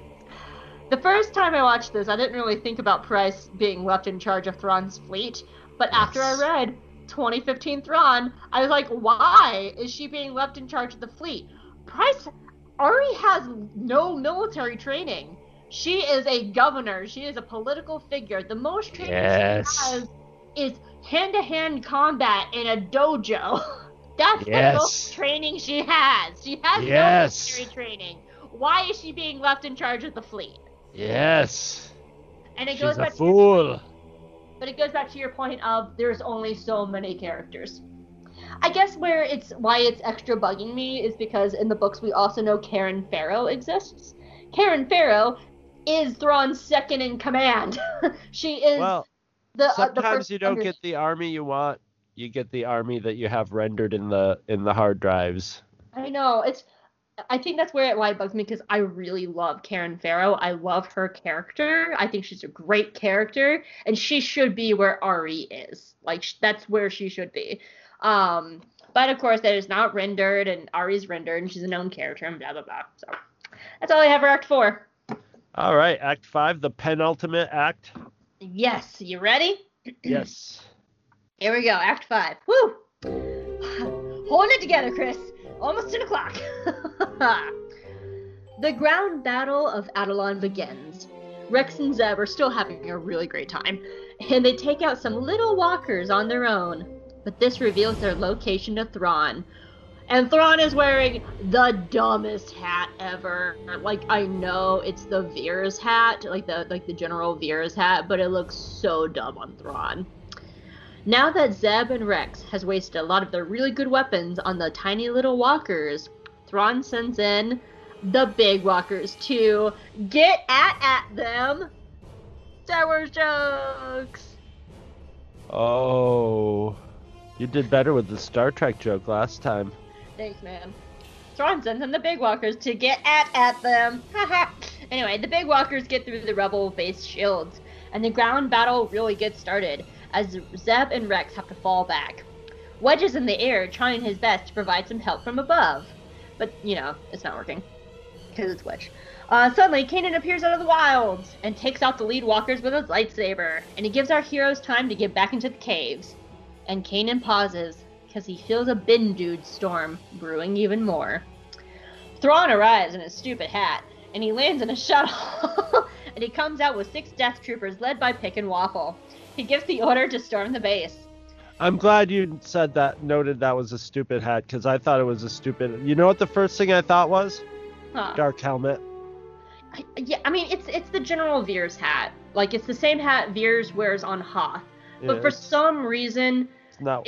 he's not General Veers. Uh, He did not win the Who Wore It Better. I yeah, and I think it's the difference between live action and animation. For some reason, animation looks makes it look like super big. Because on Veers, it looks like it actually fits his head. But for some reason, and maybe it's just the proportion of Thrawn's face is like much more slender or whatever. But Yeah, like it looks it like someone stuck a Lego on top of his head. Yeah, it looks way like it doesn't look like it fits. Like I'm waiting for the thing to fall off. It looks so stupid. That's actually my first note. Thrawn is wearing a really dumb hat, and I like his stupid dumb hat because it's stupid. That's my first note of this act. Anyway, let's finish the That act. would have been a, that would have been my great scene of Bendu laughing and him going, "What are you laughing at? Your hat, dude." Your hat, man. It looks so dumb. so anyway, Thrawn in his stupid hat lands on the shuttle, and they come out with Pig and Waffle. He gives the order to storm the base. Hera, Dodonna, and the rest of them head for the ships while holding off the while holding off the incoming stormtroopers. Rex, Zeb, and Kanan run through the caves to help them, but they're slowly getting surrounded. Luckily, Ezra and the Mandos arrive. Hooray! Uncle Rau takes part of the forces to draw the TIE fighters away as Sabine and Ezra head for the interdictor. Ezra calls into Hera that they have to leave now. Kanan, Hera, and the team all meet back up on the base, and they make a break for the Ghost. The, Imp- the Imperials are starting to overrun the bra- base. The Imperials are starting to overrun the base. The walkers on the ground are taking out rebel ships trying to flee. And as a ship crashes to the ground and the smoke clears, the space family is surrounded by death troopers. And Thrawn comes out of the smoke with his dumb hat, ready to ac- accept their surrender. What'd you think of Act Five? I'm like, what I, actor? I we thought in? they were running through the caves to get the spiders out. I was I was hoping for I forgot. I have a note about that. I was hoping that they were gonna sick the spiders on them, but there's so much going on that it's okay. I, I like had that thought. I like when they're running through the cave. I'm like, oh, they're gonna get the spiders coming, and then I forgot all about it because enough stuff happened to keep me totally distracted from. You know, thinking I'm, that- I'm going to say the same thing because that, that was actually one of my notes too. Because like on one hand, it would have been because I was thinking like in the point of like Bendu, like Bendu is so tied to Atollon, and the spiders are so tied to Atollon too that the more Bendu gets mad, it, The more they act- get riled up, Yeah, the more they get riled up. And it would be for both sides, like them attacking like the walkers, but also like going after the rebels too. But like there, like like you said, there's so much going on. Like it would have been cool to see them having to on both sides fighting the spiders. Yeah. But there's just you know that's a That's whole the thing is there's like so many cool ideas to throw in on this one that they probably had to just pick the coolest uh, what they Yeah. what was coolest and what worked best with the story for it. But yeah my my only other sh- my short notes are row. There's a there's a good row in this one. Wow. The at the the AT-ATs when they're all just scrunched together, they look like a moving painting. They're just it's just beautiful. And here's another example of old Thrawn thinking he's a smarty pants by he always is like okay, so like you know his the the interdictor got blown up and stuff. He's writing it all out. He's going like, oh well, you know, we lost this and that. He always does that like, I just made a set, you know. Okay, we lost that ship, but now we can triangulate to this. Uh, you know, we sacrificed this and this, but we learned this and stuff. And he's always writing off, you know, blowing up whole ships as sacrifices to learn something you know more important and then losing He actually And- does say in this episode, um, he he says something along the lines of like, i would have done it if it wasn't for that goddamn bendu and the you know Well, no, no. Or- He actually, Chris, he actually says in this episode, let's hope Konstantine's move doesn't mess up the rest of this battle. Like, he actually states that in the episode. Like, he's aware, like, Konstantine probably fucked everything up. but that that's also called covering your ass that's also called you know he's he's he's spreading the blame over there preemptively to be I mean, like it's that. not spreading the blame. Konstantine fucked up the battle. yeah but he's the one who put konstantine he's the one who put that guy who did that before well, you take that shit to Dave Filoni because I only have so many fucking i characters. in will the show. i will hope i will take it to Okay, dave you, Filoni. you take it to Dave Filoni. I can't. I, I would hope, but I can't because I have to social distance from Dave Filoni Oh, and- that's true. and the order of protection he has against me. We so have, we do I have to can't go within 5,000 yards of Dave Filoni, but if I could, I would take it to him, Hope. I would. Well, you well, you send him a very sternly written letter. I've I've I've confronted him in many of an elevator and been like, I have to talk to you about Thrawn, man. What's up with Thrawn, man? And then Go on though. What's the rest of your note? I'm sorry. that's it. That's it. Oh. Thrawn thinks he's a smarty. He thinks he's a smarty, but he always screws up in the same way. And like, you know, and and like like uh you said earlier, like the, you're talking about like Thrawn would have won if it wasn't for for Bendu and and Constantine screwing up. But that's just what Kallus told him earlier, saying, dude, you can go after these guys and have your plan, but something hinky's gonna go on and they're gonna use it to their advantage. Just telling you. I've read all the scripts season four and and see for, from season one through season four, dude. I'm telling you. And John just say it, that to Kallus, to, or not to to Konstantine too, because Konstantine's like, why can't we just overwhelm them with numbers? And Thrawn's like, because these rebels are known for pulling something out of their ass. yeah, because they're smarter than you, dummy. Yeah, That's what. Yeah. Um, That's- honestly, oh, go ahead. That's why Konstantine's dead now. The last of his name. Last. And so I love. I've been waiting to make that Games of uh, Game of Thrones joke for like th- like three seasons. anyway, um, I honestly, Konstantine. honestly, uh, I only my only other note after Thrawn's had his dumb and the googly-eyed spiders is I I just like the Bindude storm. Um, it, it adds so many different effects because not only does it build the tension of the episode, it also looks cool because it's ramping up as the battle is ramping up and it makes everything darker. And as as they're invading the base, like there's more lightning happening. So like you know Bindude's coming, but it's also just a really cool effect of a battle to have a storm happening. so Yeah. it just looks cool. Yeah, and it's happening like in real time. So we get to watch it and we're like, oh, a storm, and it's just like, hey, that's getting kind of close. it's, Yeah. it's yeah, it's awesome. It's awesome. like like because you see at the beginning like Kanan's coming and you see the storm in the distance and then the orbital bombardment happens but it's coming through the storm clouds and then like Yeah. now there's lightning like it's just it's so well done I love it Yeah. that's all I have for Act Five All right, you want to finish this puppy off, sew it back up, and put it out back in the wild? Make a Frankenstein up- puppy and release it it, up for- among the villagers A little free, pound puppy for someone to adopt. Aww. yes, Act 6, the final act of Season 3. The one where I have all the feelings. act 6. Thrawn has Space Family surrounded and is ready for them to give up.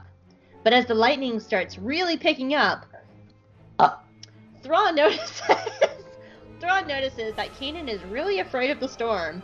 And Kanan's like, You're about to see the very definition of a shitstorm, Thrawn. We're gonna see it too. Too. Shitstorms go both ways, buddy. Oh, And the winds dude- of shit. The winds of shit are blowing, bubs. The winds of shit are hitting blowing. all the fans. ben Dude comes out of the clouds and starts raining down lightning from the sky.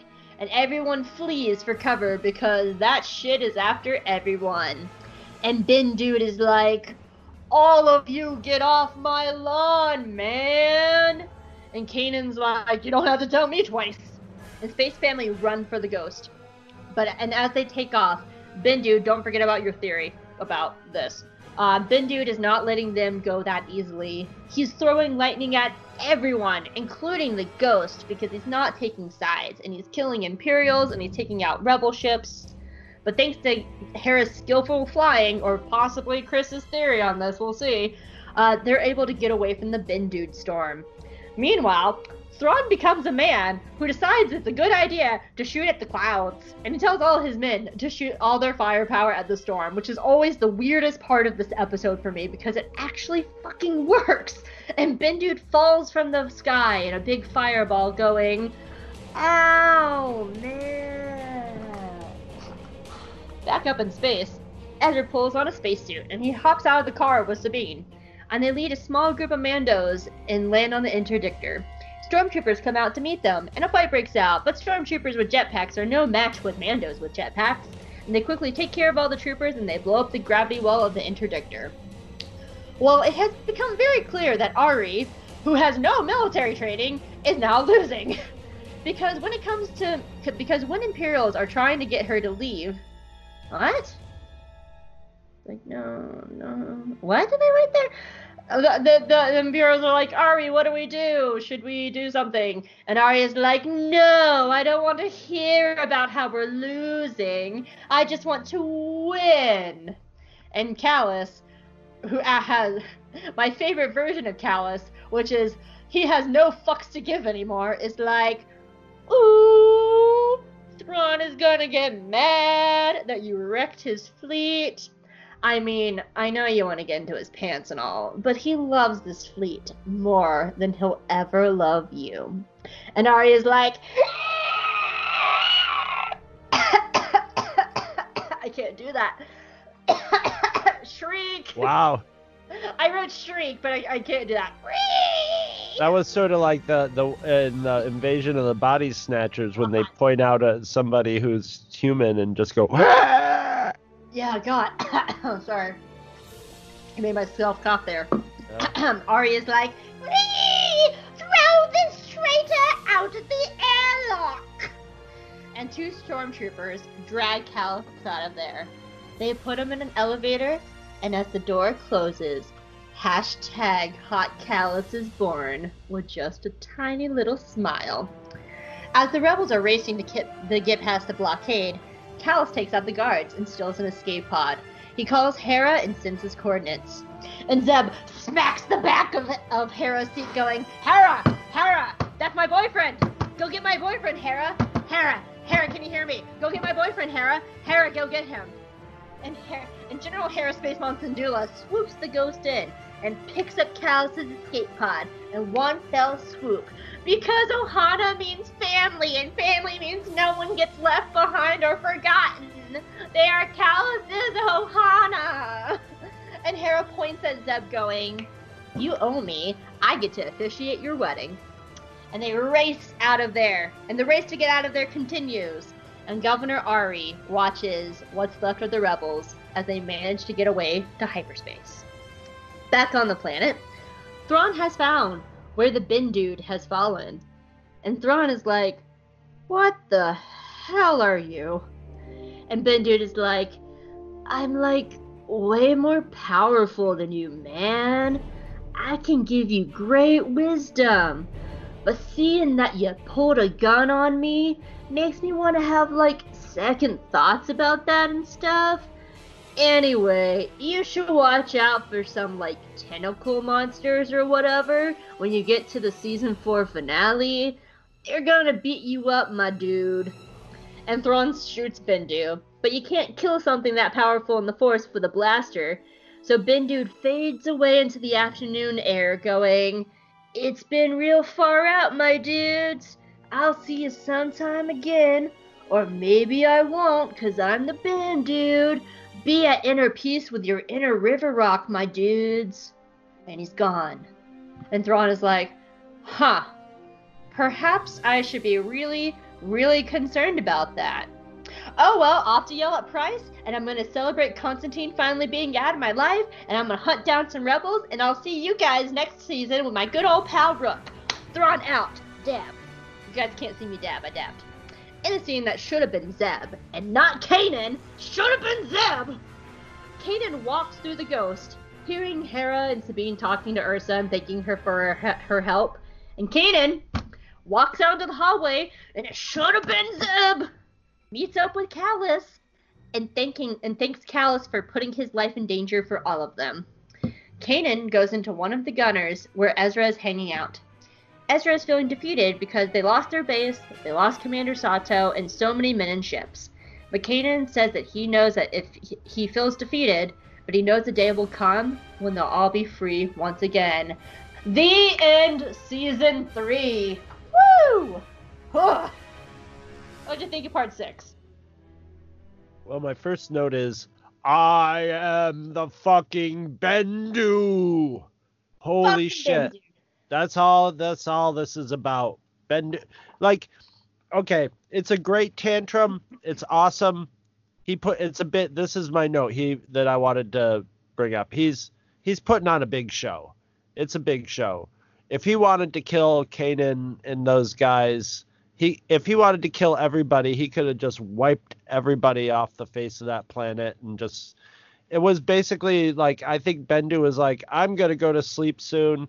I'll put on a little show and and uh, take a nap and I'll let this guy shoot at me a little bit. But like, you know, he he puts on a, a show for Thrawn. Thrawn just pisses him off enough that he's gonna give him a cryptic clue into his death, which Thrawn would hate. and Bendu knows it. So it's just it's just awesome. You know, there's yeah, yeah I it's it's awesome. My my only other note is I like how the the interdictor collapses just a little bit before it explodes because it's got the gra- I I'm The thinking they're wells? chalking up to the gravity wells and those are the gravity wells going, but it looks really neat. It kind of waffles, Waffles! but it was it was kind of cool. I yeah, I ate this whole part up. I ate this whole part up. I think he just I think basically he just he, he sort of he gave like he could have killed everybody, but he put on a big show and then when he showed up he basically says leave. And Kanan and all the good guys go, righto, sir. And that's the right answer, whereas Thrawn stood there. And so Kanan and those guys got a little fire on their ass on the way out, you know, just to remind them who's boss and to to keep things serious, keep him going in the right direction. And then he dealt with Thrawn, and it was perfect. I loved it. I can see that. And that's all I got for for for the part six. All right. Oh, I've I've been waiting for since since this episode aired in 2017 to get to this part. So guys, you all know since we started Rebels and talking about Rebels, I have this ongoing joke where I sing Kallus's name as a Hamilton song. The reason this happened was when we found out after the show was ended that his first name was Alexander because it's never actually stated in show that his that his name is Alexander.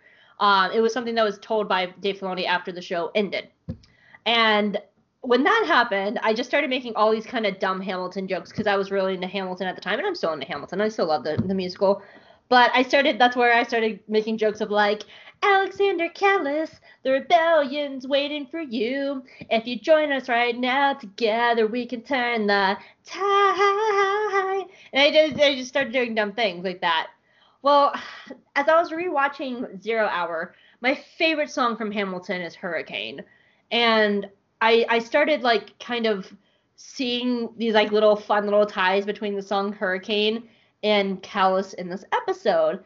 And for the last, God, like two years, I've been slowly kind of working on this, and I'm a little bit nervous about this. Um, I am very well aware that I can't sing, but I actually wrote a, a Alexander Kallus version of Hurricane uh, for, for to the song Hurricane from Hamilton. And is it cool if I sing it here, Chris? Do you no, mind? absolutely don't do it, Hope. Even Okay. though even though it's going to happen. Well, okay. Are you kidding? All right, well, all right. You ready? Okay, I'm gonna. This is Kallus's Hurricane from Zero Hour to the tune of Hurricane from Hamilton. In the eye of a hurricane, there is quiet for just a moment. A yellow sky. When I was young, I destroyed many Lasar towns. I let myself down. I couldn't seem to die. I fought my way out. Fought everything back that I could see. I fought my way out. I hid my morals inside of that tyranny. They came back for me. Look, all rebels moved to kindness by my story. Saved enough of me, and they stuck me on a ship that was Yavin bound. I fought my way out of hell. I fought my way to revolution. I was louder than the crack in the bell. I wrote Zeb love letters until he fell. I fought for the rebellion and defended it well. And in the face of grand admirals and governors, I finally saw the truth and I discovered myself if I spoke up to make a difference. I picked up the blaster. I found my own deliverance. In the eye of a hurricane, there is quiet. For just a moment yellow sky. The eyes of the sun's children, they're haunting me. I can see them and they're haunting me. I can't seem to die. Wait for it, wait for it, wait for it. I'll find my way out. Wait for it, wait for it, wait Fight back against this tyrann. Wait for it, wait for it, wait for it. I'll find my way out. Thrawn, Pryce, and Konstantine. This is the eye of the hurricane. This is the only way I can protect my legacy. Wait for it, wait for it, wait for it, wait. Zero hour. Oh, I did it! What'd you think? not bad, not bad. Oh, Just for just for just for d- doing it off the cuff like that. Yeah, that's pretty amazing. I know. It's just like I. It's it's almost like I, I planned it. It was so good I could almost like hear the music playing and everything with it. It was amazing. I know you can almost like hear like the background singers and everything too, man. Oh, Oh, yeah, yeah, yeah. so It's good. hard to do that. I know, I know. I'm so. Whew, that was nerve wracking. As for my other notes for this this uh this scene, so um again this this is really a big Hera episode. Um, this Hera really stepped up a lot and like really matched Thrawn blow for blow, and it's it's just a really good episode to see why Hera and Thrawn are really good adversaries. The only time I ever actually ever doubted Hera was the orbital bombardment that was the only time where I'm just like, oh, he got her here. If it wasn't for him, like she, he would have wiped them out. But like, but she knew it. She was like, he's gonna bombard us orbitally. Like we need to get a shield up. Like this is Yeah. his next move. He is coming on the ground. He's gonna be here. Like yeah, this. no, they were they were forcing he was forcing them into they they were they were by their tactics they were forcing each other into because when when they retreat you know he's like now we have to make them retreat down to the ground and then the next thing she does is retreat down because it's like chess moves you know yeah. when someone puts a piece here then you have to react in a certain way you know just tactically so they're all that it was it was a nice little chess game And and honestly, like Zero Hour might be one of my favorite Star Wars battles of all time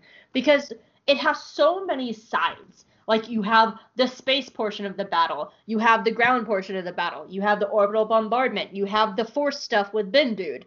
Like you, you have all these ships happening, and it's all well pa- paced and balanced. You ha- still have time for quiet character moments. You still have time for people to have jokes, like with Zeb and Rex. And- you have and time you can, for and it all makes sense. Like when you look at it, it's co- you can see their moves playing out. It's not just a mess of a battle.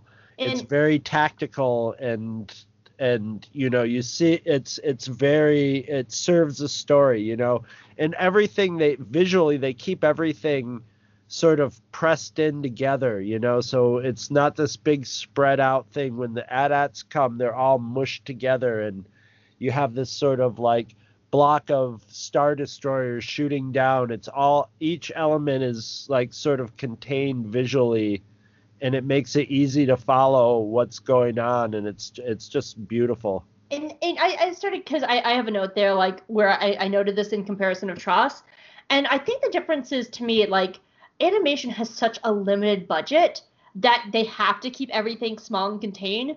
Well, compared to TROS, where they had this huge budget and there's just so much going on. Like there are times where I was watching TROS where I'm like, I know Poe is somewhere in this scene. I don't know where because there's so many fucking. it's like a flock of birds it's like trying to follow one bird in a flock of birds but this is this is yeah this is very and it it, it serves it much better like visually and and as a story in a storytelling manner you know? When you see a flock a flock of ships just firing and fighting each other you're like oh a battle. But in this one you, you know you're seeing what what's going on and it gets you invested in it a lot more. Dra- Yeah. you know it's dramatic. The the the things that are battling are an extension of the drama going on with the human characters and it's it it just lines up very clearly in this Yeah. Like this to me might be one of like the best like space battles in all of Star Wars. It's just yeah it's, so it's a really good one It really is. Um You ready for my two Kallus notes? i guess My three Kallus notes. Okay, so this this first one's kind of a question because I, I keep going back and forth about this. So Kallus has spent the majority of this episode in, in captivity with Thrawn and Pryce. And he's laughing at them and he's poking fun at them. And it made me start wondering, is this one of two things? Is he purposely trying to piss them off to make Pryce slip up so he can get away? Was that his tactic from the beginning? Or did he see a moment of opportunity and he decided to take it? I think he was doing a little of both. I think I- that, you yeah. know he was in a nothing to lose position, Yeah. you know, and it was and yeah, he was gonna take he was taking every opportunity to psych out all of them, you know, because what else can you do? And they and they they have him like Thrawn wants him. Obviously, you didn't have a scene where he says it, but Thrawn obviously wants Kallus to sit and watch the whole thing. That's his Yeah. Little psychological game he's playing with Kallus. So Kallus is obviously pissed about it, but he's go- going to work everybody as much as he can. And I think he, I think basically he just lucked out with this. Like as soon as they were, she told two stormtroopers to take him away, he's just like, "Pff, two stormtroopers, what the hell? They're not gonna, you know. Yeah. He knows he knows he's got a good chance. That's like his best opportunity, you know. I, So- I don't think if, if Thrawn would have stayed, I don't think Kallus would have gotten away. I don't think the- Kallus would have. I, I don't think Kallus would have been just taken away by two random stormtroopers with Thrawn. He would have had him mm-hmm. sla- safely safely stored away somewhere. You know. It's the only time of the episode that Death Troopers aren't on him. Because when Right. Thrawn is there, the Death Troopers are always on Kallus. But the moment Yeah. Thrawn leaves with the Death Troopers, like Kallus knows exactly how to piss off Arihnda. yeah, yeah, yeah. Basically, she was like, "Larry, Mo, take this guy down to Curly and have him processed." You know. So that yeah, was like that was that. You know. this bitch long enough to know how to push her buttons, and at the moment they took him, so I, I agree. I do think it's both. I think he was just honestly had no fucks to give, and he was just like, I'm just gonna get in every jabba that I can to try and psych them out. Yeah, and the and- moment that the opportunity rose, he was just like, goodbye. and really no nobody really knows that he's a traitor except for like the high command so once he takes care of those stormtroopers he's got free reign of the ship you know Yeah. at least for a, for a time for a little bit of time he could you know it's it's going to be really easy for him so yeah he just he just takes that little bit of opportunity I think a Star Destroyer holds ten thousand people, if I remember correctly. right So right the other, you know, the like the twenty people on the bridge know that he's a traitor. The other rest of the ten Right, don't. right. The people who are scrambling around in the middle of a battle aren't going to pay attention to a guy. You know, they're not going to be suspicious of a guy in a full uniform, in a outranking uniform. So Absolutely. Um, my next Kallus note is Zeb. and when Kallus calls in for help, Zeb looks so worried about his boyfriend. Because he's just like, it's Kallus! Hera, it's Kallus! and I was watching that scene because, like, Hera looks over and he's like, oh, he's sending his coordinates. And Zeb's face in the background, like, he looks so worried. And I'm just like, oh, their boyfriend. he's worried about his boyfriend. I love them. Chris, I love them. Well, I know. Well, we're well aware of that. Hope. And here is Noted. my, my stern letter to Dave Filoni. How dare you never give us a scene of Kallus and Zeb meeting in this episode? It should have been them. Like Zeb should have been in the hallway with Kallus.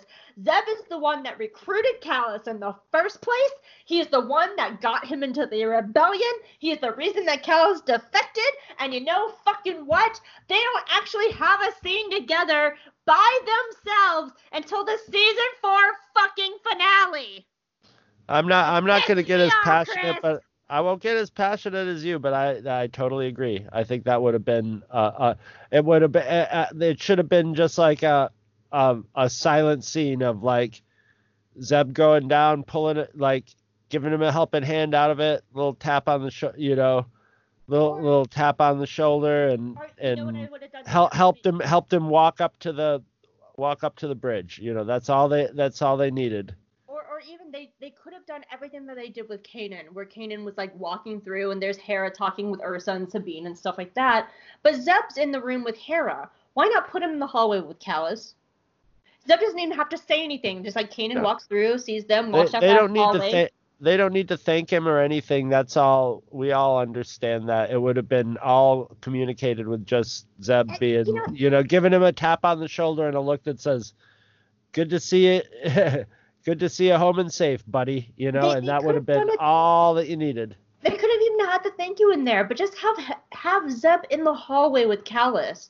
And so when Kanan walks down, he's standing with Kallus, and he still does like the the thank you for you know risking your life for us. And like Zeb could have just like tapped him in the shoulder, like yeah, man. And then Little Kanan handshake. kept on walking. Handshake would have said it all.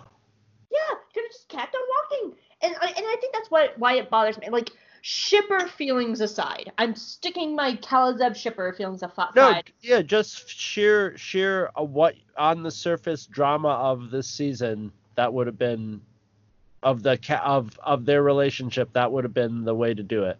because like I- that's the thing like i'm i'm throwing my shipper feelings aside like the story of Kallus is so intricate intricately tied to zeb Yeah. they were they both went through the genocide of lasan they were enemies in season one. They had their episode in season two. And like so it makes sense for for zeb to be the one with Kallus. Even if like shipper stuff aside like story narratively wise like their characters are so tied together like he should be in the hallway with him. And it it makes me so furious. Calazeb feelings ah. anyway my last note. My last note of all this. Um I, I also just like Cal. I do like you know as much as I'm raging about Calazeb, I do like this end scene. Other than that, um, with Kanan walking through because this is we don't see too many huge losses in the show. Like you know they get losses here and there, but usually it's like oh we got away and we we might have lost, but we're here for another day, yay!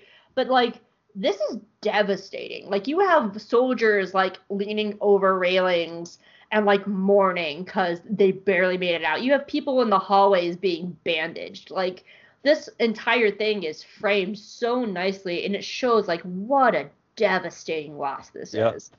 Yeah, And- but it, it wasn't the devastating loss that it was supposed to be, at least. And you got to raise the stakes, you know. Yeah. It's it's a real rebellion now. You know, as soon as you get as soon as you start congealing like that, you're gonna start taking punches, and they just got a punch, and it was lucky they had the crew that they had when that punch landed, or they wouldn't have walked away from it. So. Yeah. I Sorry. like it. I, I like that. I like that you that you, you gotta you gotta have those stakes raised. You know, you gotta have the you know. Um.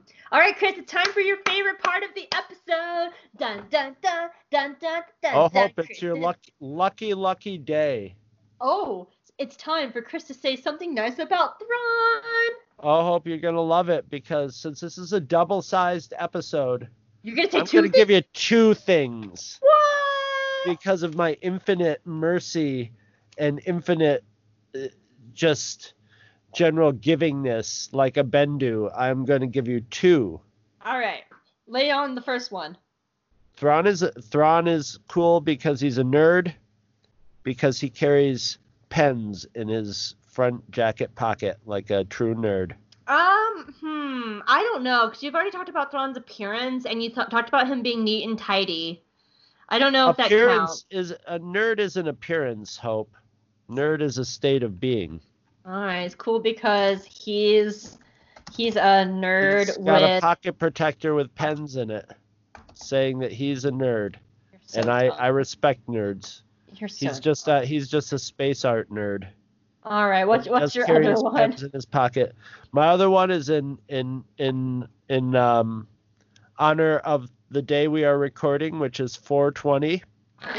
And I think Thrawn and like if he and Bendu like had really like been cool, they could have gotten together and I think I think uh, Thrawn is a space burner, man. I think he's a space smoker. You have to do it about something that is actually in the episode. Oh, it is because I noticed how red Thrawn's eyes were. He's a chiss. Why are his eyes so red? red? Eyes. Huh? Chiss have normally red eyes. That's what chiss look like. Maybe his are a little redder than usual. Chris Maybe is that's a maybe the Chiss smoke an awful lot of pot. I don't know. But that's what I think. That's where I think shot. Hey, I'm giving you two. Two. Okay, let me add it to the list. Chris is delusional, but I'm proud he came up with a head cannon. So he thinks that Thrawn will smoke pot with Bendude. And is a nerd. So hooray for Chris head cannons. All right. I totally misspelled delusional. All right, did you have anything else for zero hour? I'm all ready to score this up. All right, score it up, Chris. I this may be my favorite season ender so far. I don't know if I gave season two a ten. I think You I did not. I gave. I did 10. not. I gave it the ten. I gave this one a 9.5 just so it's close to a 10. I really like this one. It's beautiful to look at. It's it's all the it's all payoff without being like cheesy about it. It's all earned payoff and uh yeah, it just it fires on all cylinders. It's it's cinematic in its presentation and uh it it resonates with like stuff in the last Jedi. It's it's really good. I'm almost with you there. Well, I, I am with you on the score, but um, this is I, I love this episode. This is my second favorite finale. Of course, season se- Twilight of the Apprentice is my favorite episode of It's all an-. That's a Yeah. yeah, that's an amazing episode, an amazing finale. But this one just like for some reason it fires on very Star Wars cylinders for me. Absolutely. Like Twilight of the Apprentice is my favorite episode of Rebels, but this is my second favorite finale because yeah, and this is one of the best episodes of Rebels. It's it's one of the best space battles in all of Star Wars. It's so good and everything comes to a head. Bendu is amazing as a storm. I love Kallus in this episode. Space Mom gets to shine. It's really good. So I'm tied with you. I gave it a 9.5 out of 10 yeah, as well. Ben Bendu is my Greavy, so in in Rebels, he's my Greavy for Rebels. So you you, know this this is as Bendu as it gets. So I'm uh, happy as a little clam, although I'm sad because that's pri- that's his bye bye Bendu. But Did you did you see the whole like 0.3 seconds uh Greavy was in Siege of Mandalore? no. He's in the opening crawl, like when they're like, Wars come to Coruscant. Oh yeah, okay, okay. He looks so animated good, and the moment I saw him, I'm like, oh, Chris loves this whole two seconds of him. No, I sort of missed it because I was still in shock from the the Lucasfilm the the movie beginning of it. But Grievous looks so good in season seven animation. It's amazing. so go back and look. go back and watch it. Yeah. Yeah. Um, well, normally, as always, we would give you feedback from either iTunes, Twitter, or on the Two True Freaks Facebook page, but we're, we're running a little long this week. Um, also, we're also kind of catching up on ourselves, so I just want to give us a little bit of space. We're feedback. We're about four episodes behind from where we are, and and I want to give you guys also time to you know get listen to stuff and get feedback. And I know I know the world is coronavirus right now. Um, if you're like me, I usually listen to podcasts while I'm driving. Well, I'm not driving anymore because You're right. Work. What? I know. That's what I said. Yeah. No, Oh. yeah. So I just want you know I want to give you guys a little bit more time and, and you know we I'm I am catching up on our feedback at the moment. So um, I did notice though we haven't had an iTunes review in over a year. So if you like what we do, make sure you review us on iTunes because it does help people find the show. Like iTunes has this whole like fucking algorithm thing or whatever. So if you like us, you like what you hear, go on iTunes, leave us a review.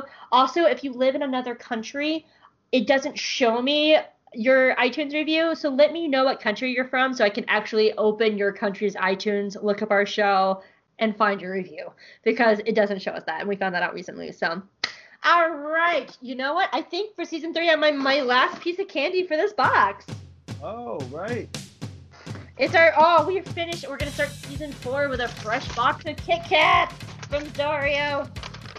Let me dig right out. I got them buried under this. Ju- okay, so what do we got? The Kit Kat Whites? Are those It the is last? Kit Kat White is the last one.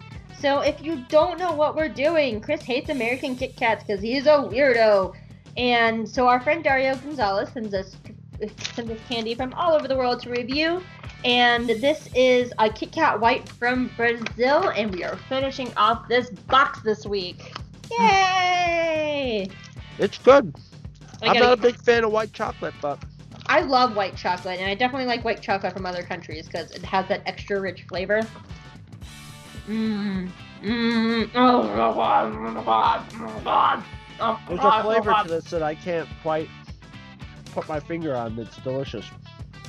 I know the wafer almost tastes like I want to say chocolatey or hazelnutty. It's it's like hazel. It's it's not quite. It's not chocolate. It's got something different in there. And yeah, hazelnut's the only thing I can put my finger on. But Yeah. Mmm. It's good. So good. Oh my god.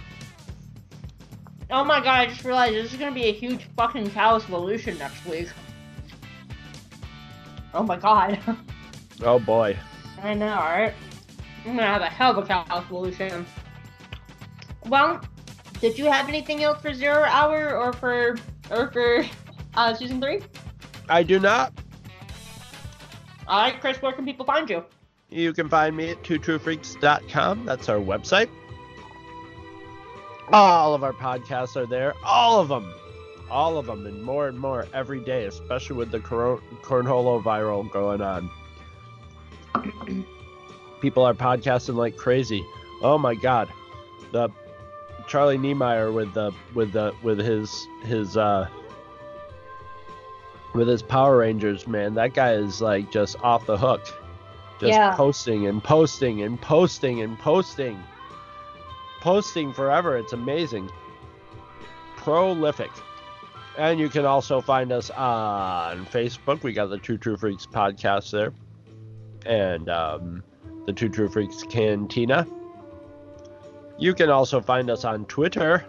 And our Twitter feed, which is also called Two True Freaks, is run by Gene Gene, the podcasting machine. That was super fast for him this time. And uh, yes, he he's more machine than man. And uh, yeah, that's it. Where can they find you? You can find me at JGuys and Jedi on Twitter. I run our Twitter account. You can also find me at Hope Mullinax on Twitter. I also have my own website called geekygirlexperience.com, I, where I write all sorts of reviews. Um, I just launched a Patreon, so you become, can become a patron of mine. And part of Patreon, hold on, oh, part of Patreon is I have a uh, we actually we I shouldn't say I we have a Patreon exclusive podcast We do now, yes. and it's called Hope Makes Chris Watch Cartoons. And as you guys know, if you've been a long time listener, I'm always talking about all these other animated shows. And so now I'm making Chris watch them. And our first show is Gravity Falls. And yeah, I'm so excited. We're having a really good time. We're actually recording tomorrow for it. And I'm Just having a- telling people it's worth subscri- it's worth paying for because someday, someday you know Hope is gonna make me watch My Little Pony, and that's I know you guys are waiting to hear what happens when that happens. So Well, it, it, that My Little Pony is my last like resort. Well, I Like, was gonna say it's that, that's what. I'd say. I'm trying. I'm trying. Hope, hope I'm trying to hook him on to the long, the long haul here. trying to I- try trying to keep them going just to just to hear me hit hit hit, the My Little Pony. But our first episode is Gravity. Our, our first show that we're doing is Gravity Falls, and we and if you need to watch Gravity Falls along with us, it's on Disney Plus.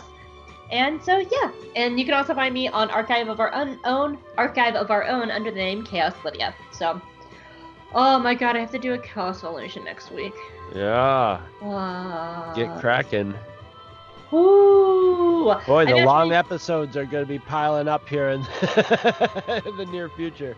I, I can't believe season four opens with like the first four episodes are two parters each, and I'm just It's like season why? four is kind of a short season, isn't it? It's 12 episodes, but four Yeah, so episodes. like literally, if we did double episodes, we would have a third of the season done in two episodes. That's Yeah. crazy.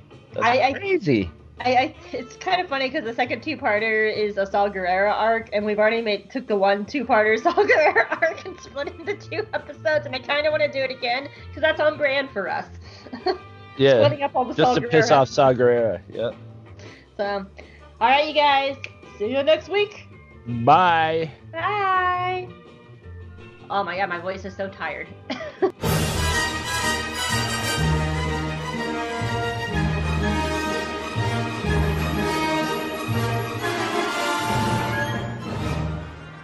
Visit our website at twotruefreaks.com.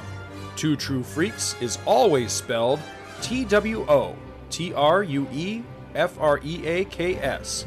You can email Two True Freaks directly at twotruefreaks at gmail.com. Two True Freaks and all of its excellent affiliates are available on iTunes, and you can choose to subscribe to either the entire network if you wish, or pick whichever individual shows you want to follow. We have so many shows to choose from, there's just bound to be one that appeals to your particular fandom. Just search Two True Freaks with an exclamation mark at the end, space, and the number two. You can find Two True Freaks on Facebook. Just search for Two True Freaks. Dumbass. If you ever leave your house and you actually have friends, why don't you tell them about Two True Freaks? If you've enjoyed our show, please won't you take a moment to rate us on iTunes? That helps others find the show too. Thanks for listening. And join us every Monday for new episodes of Two True Freaks.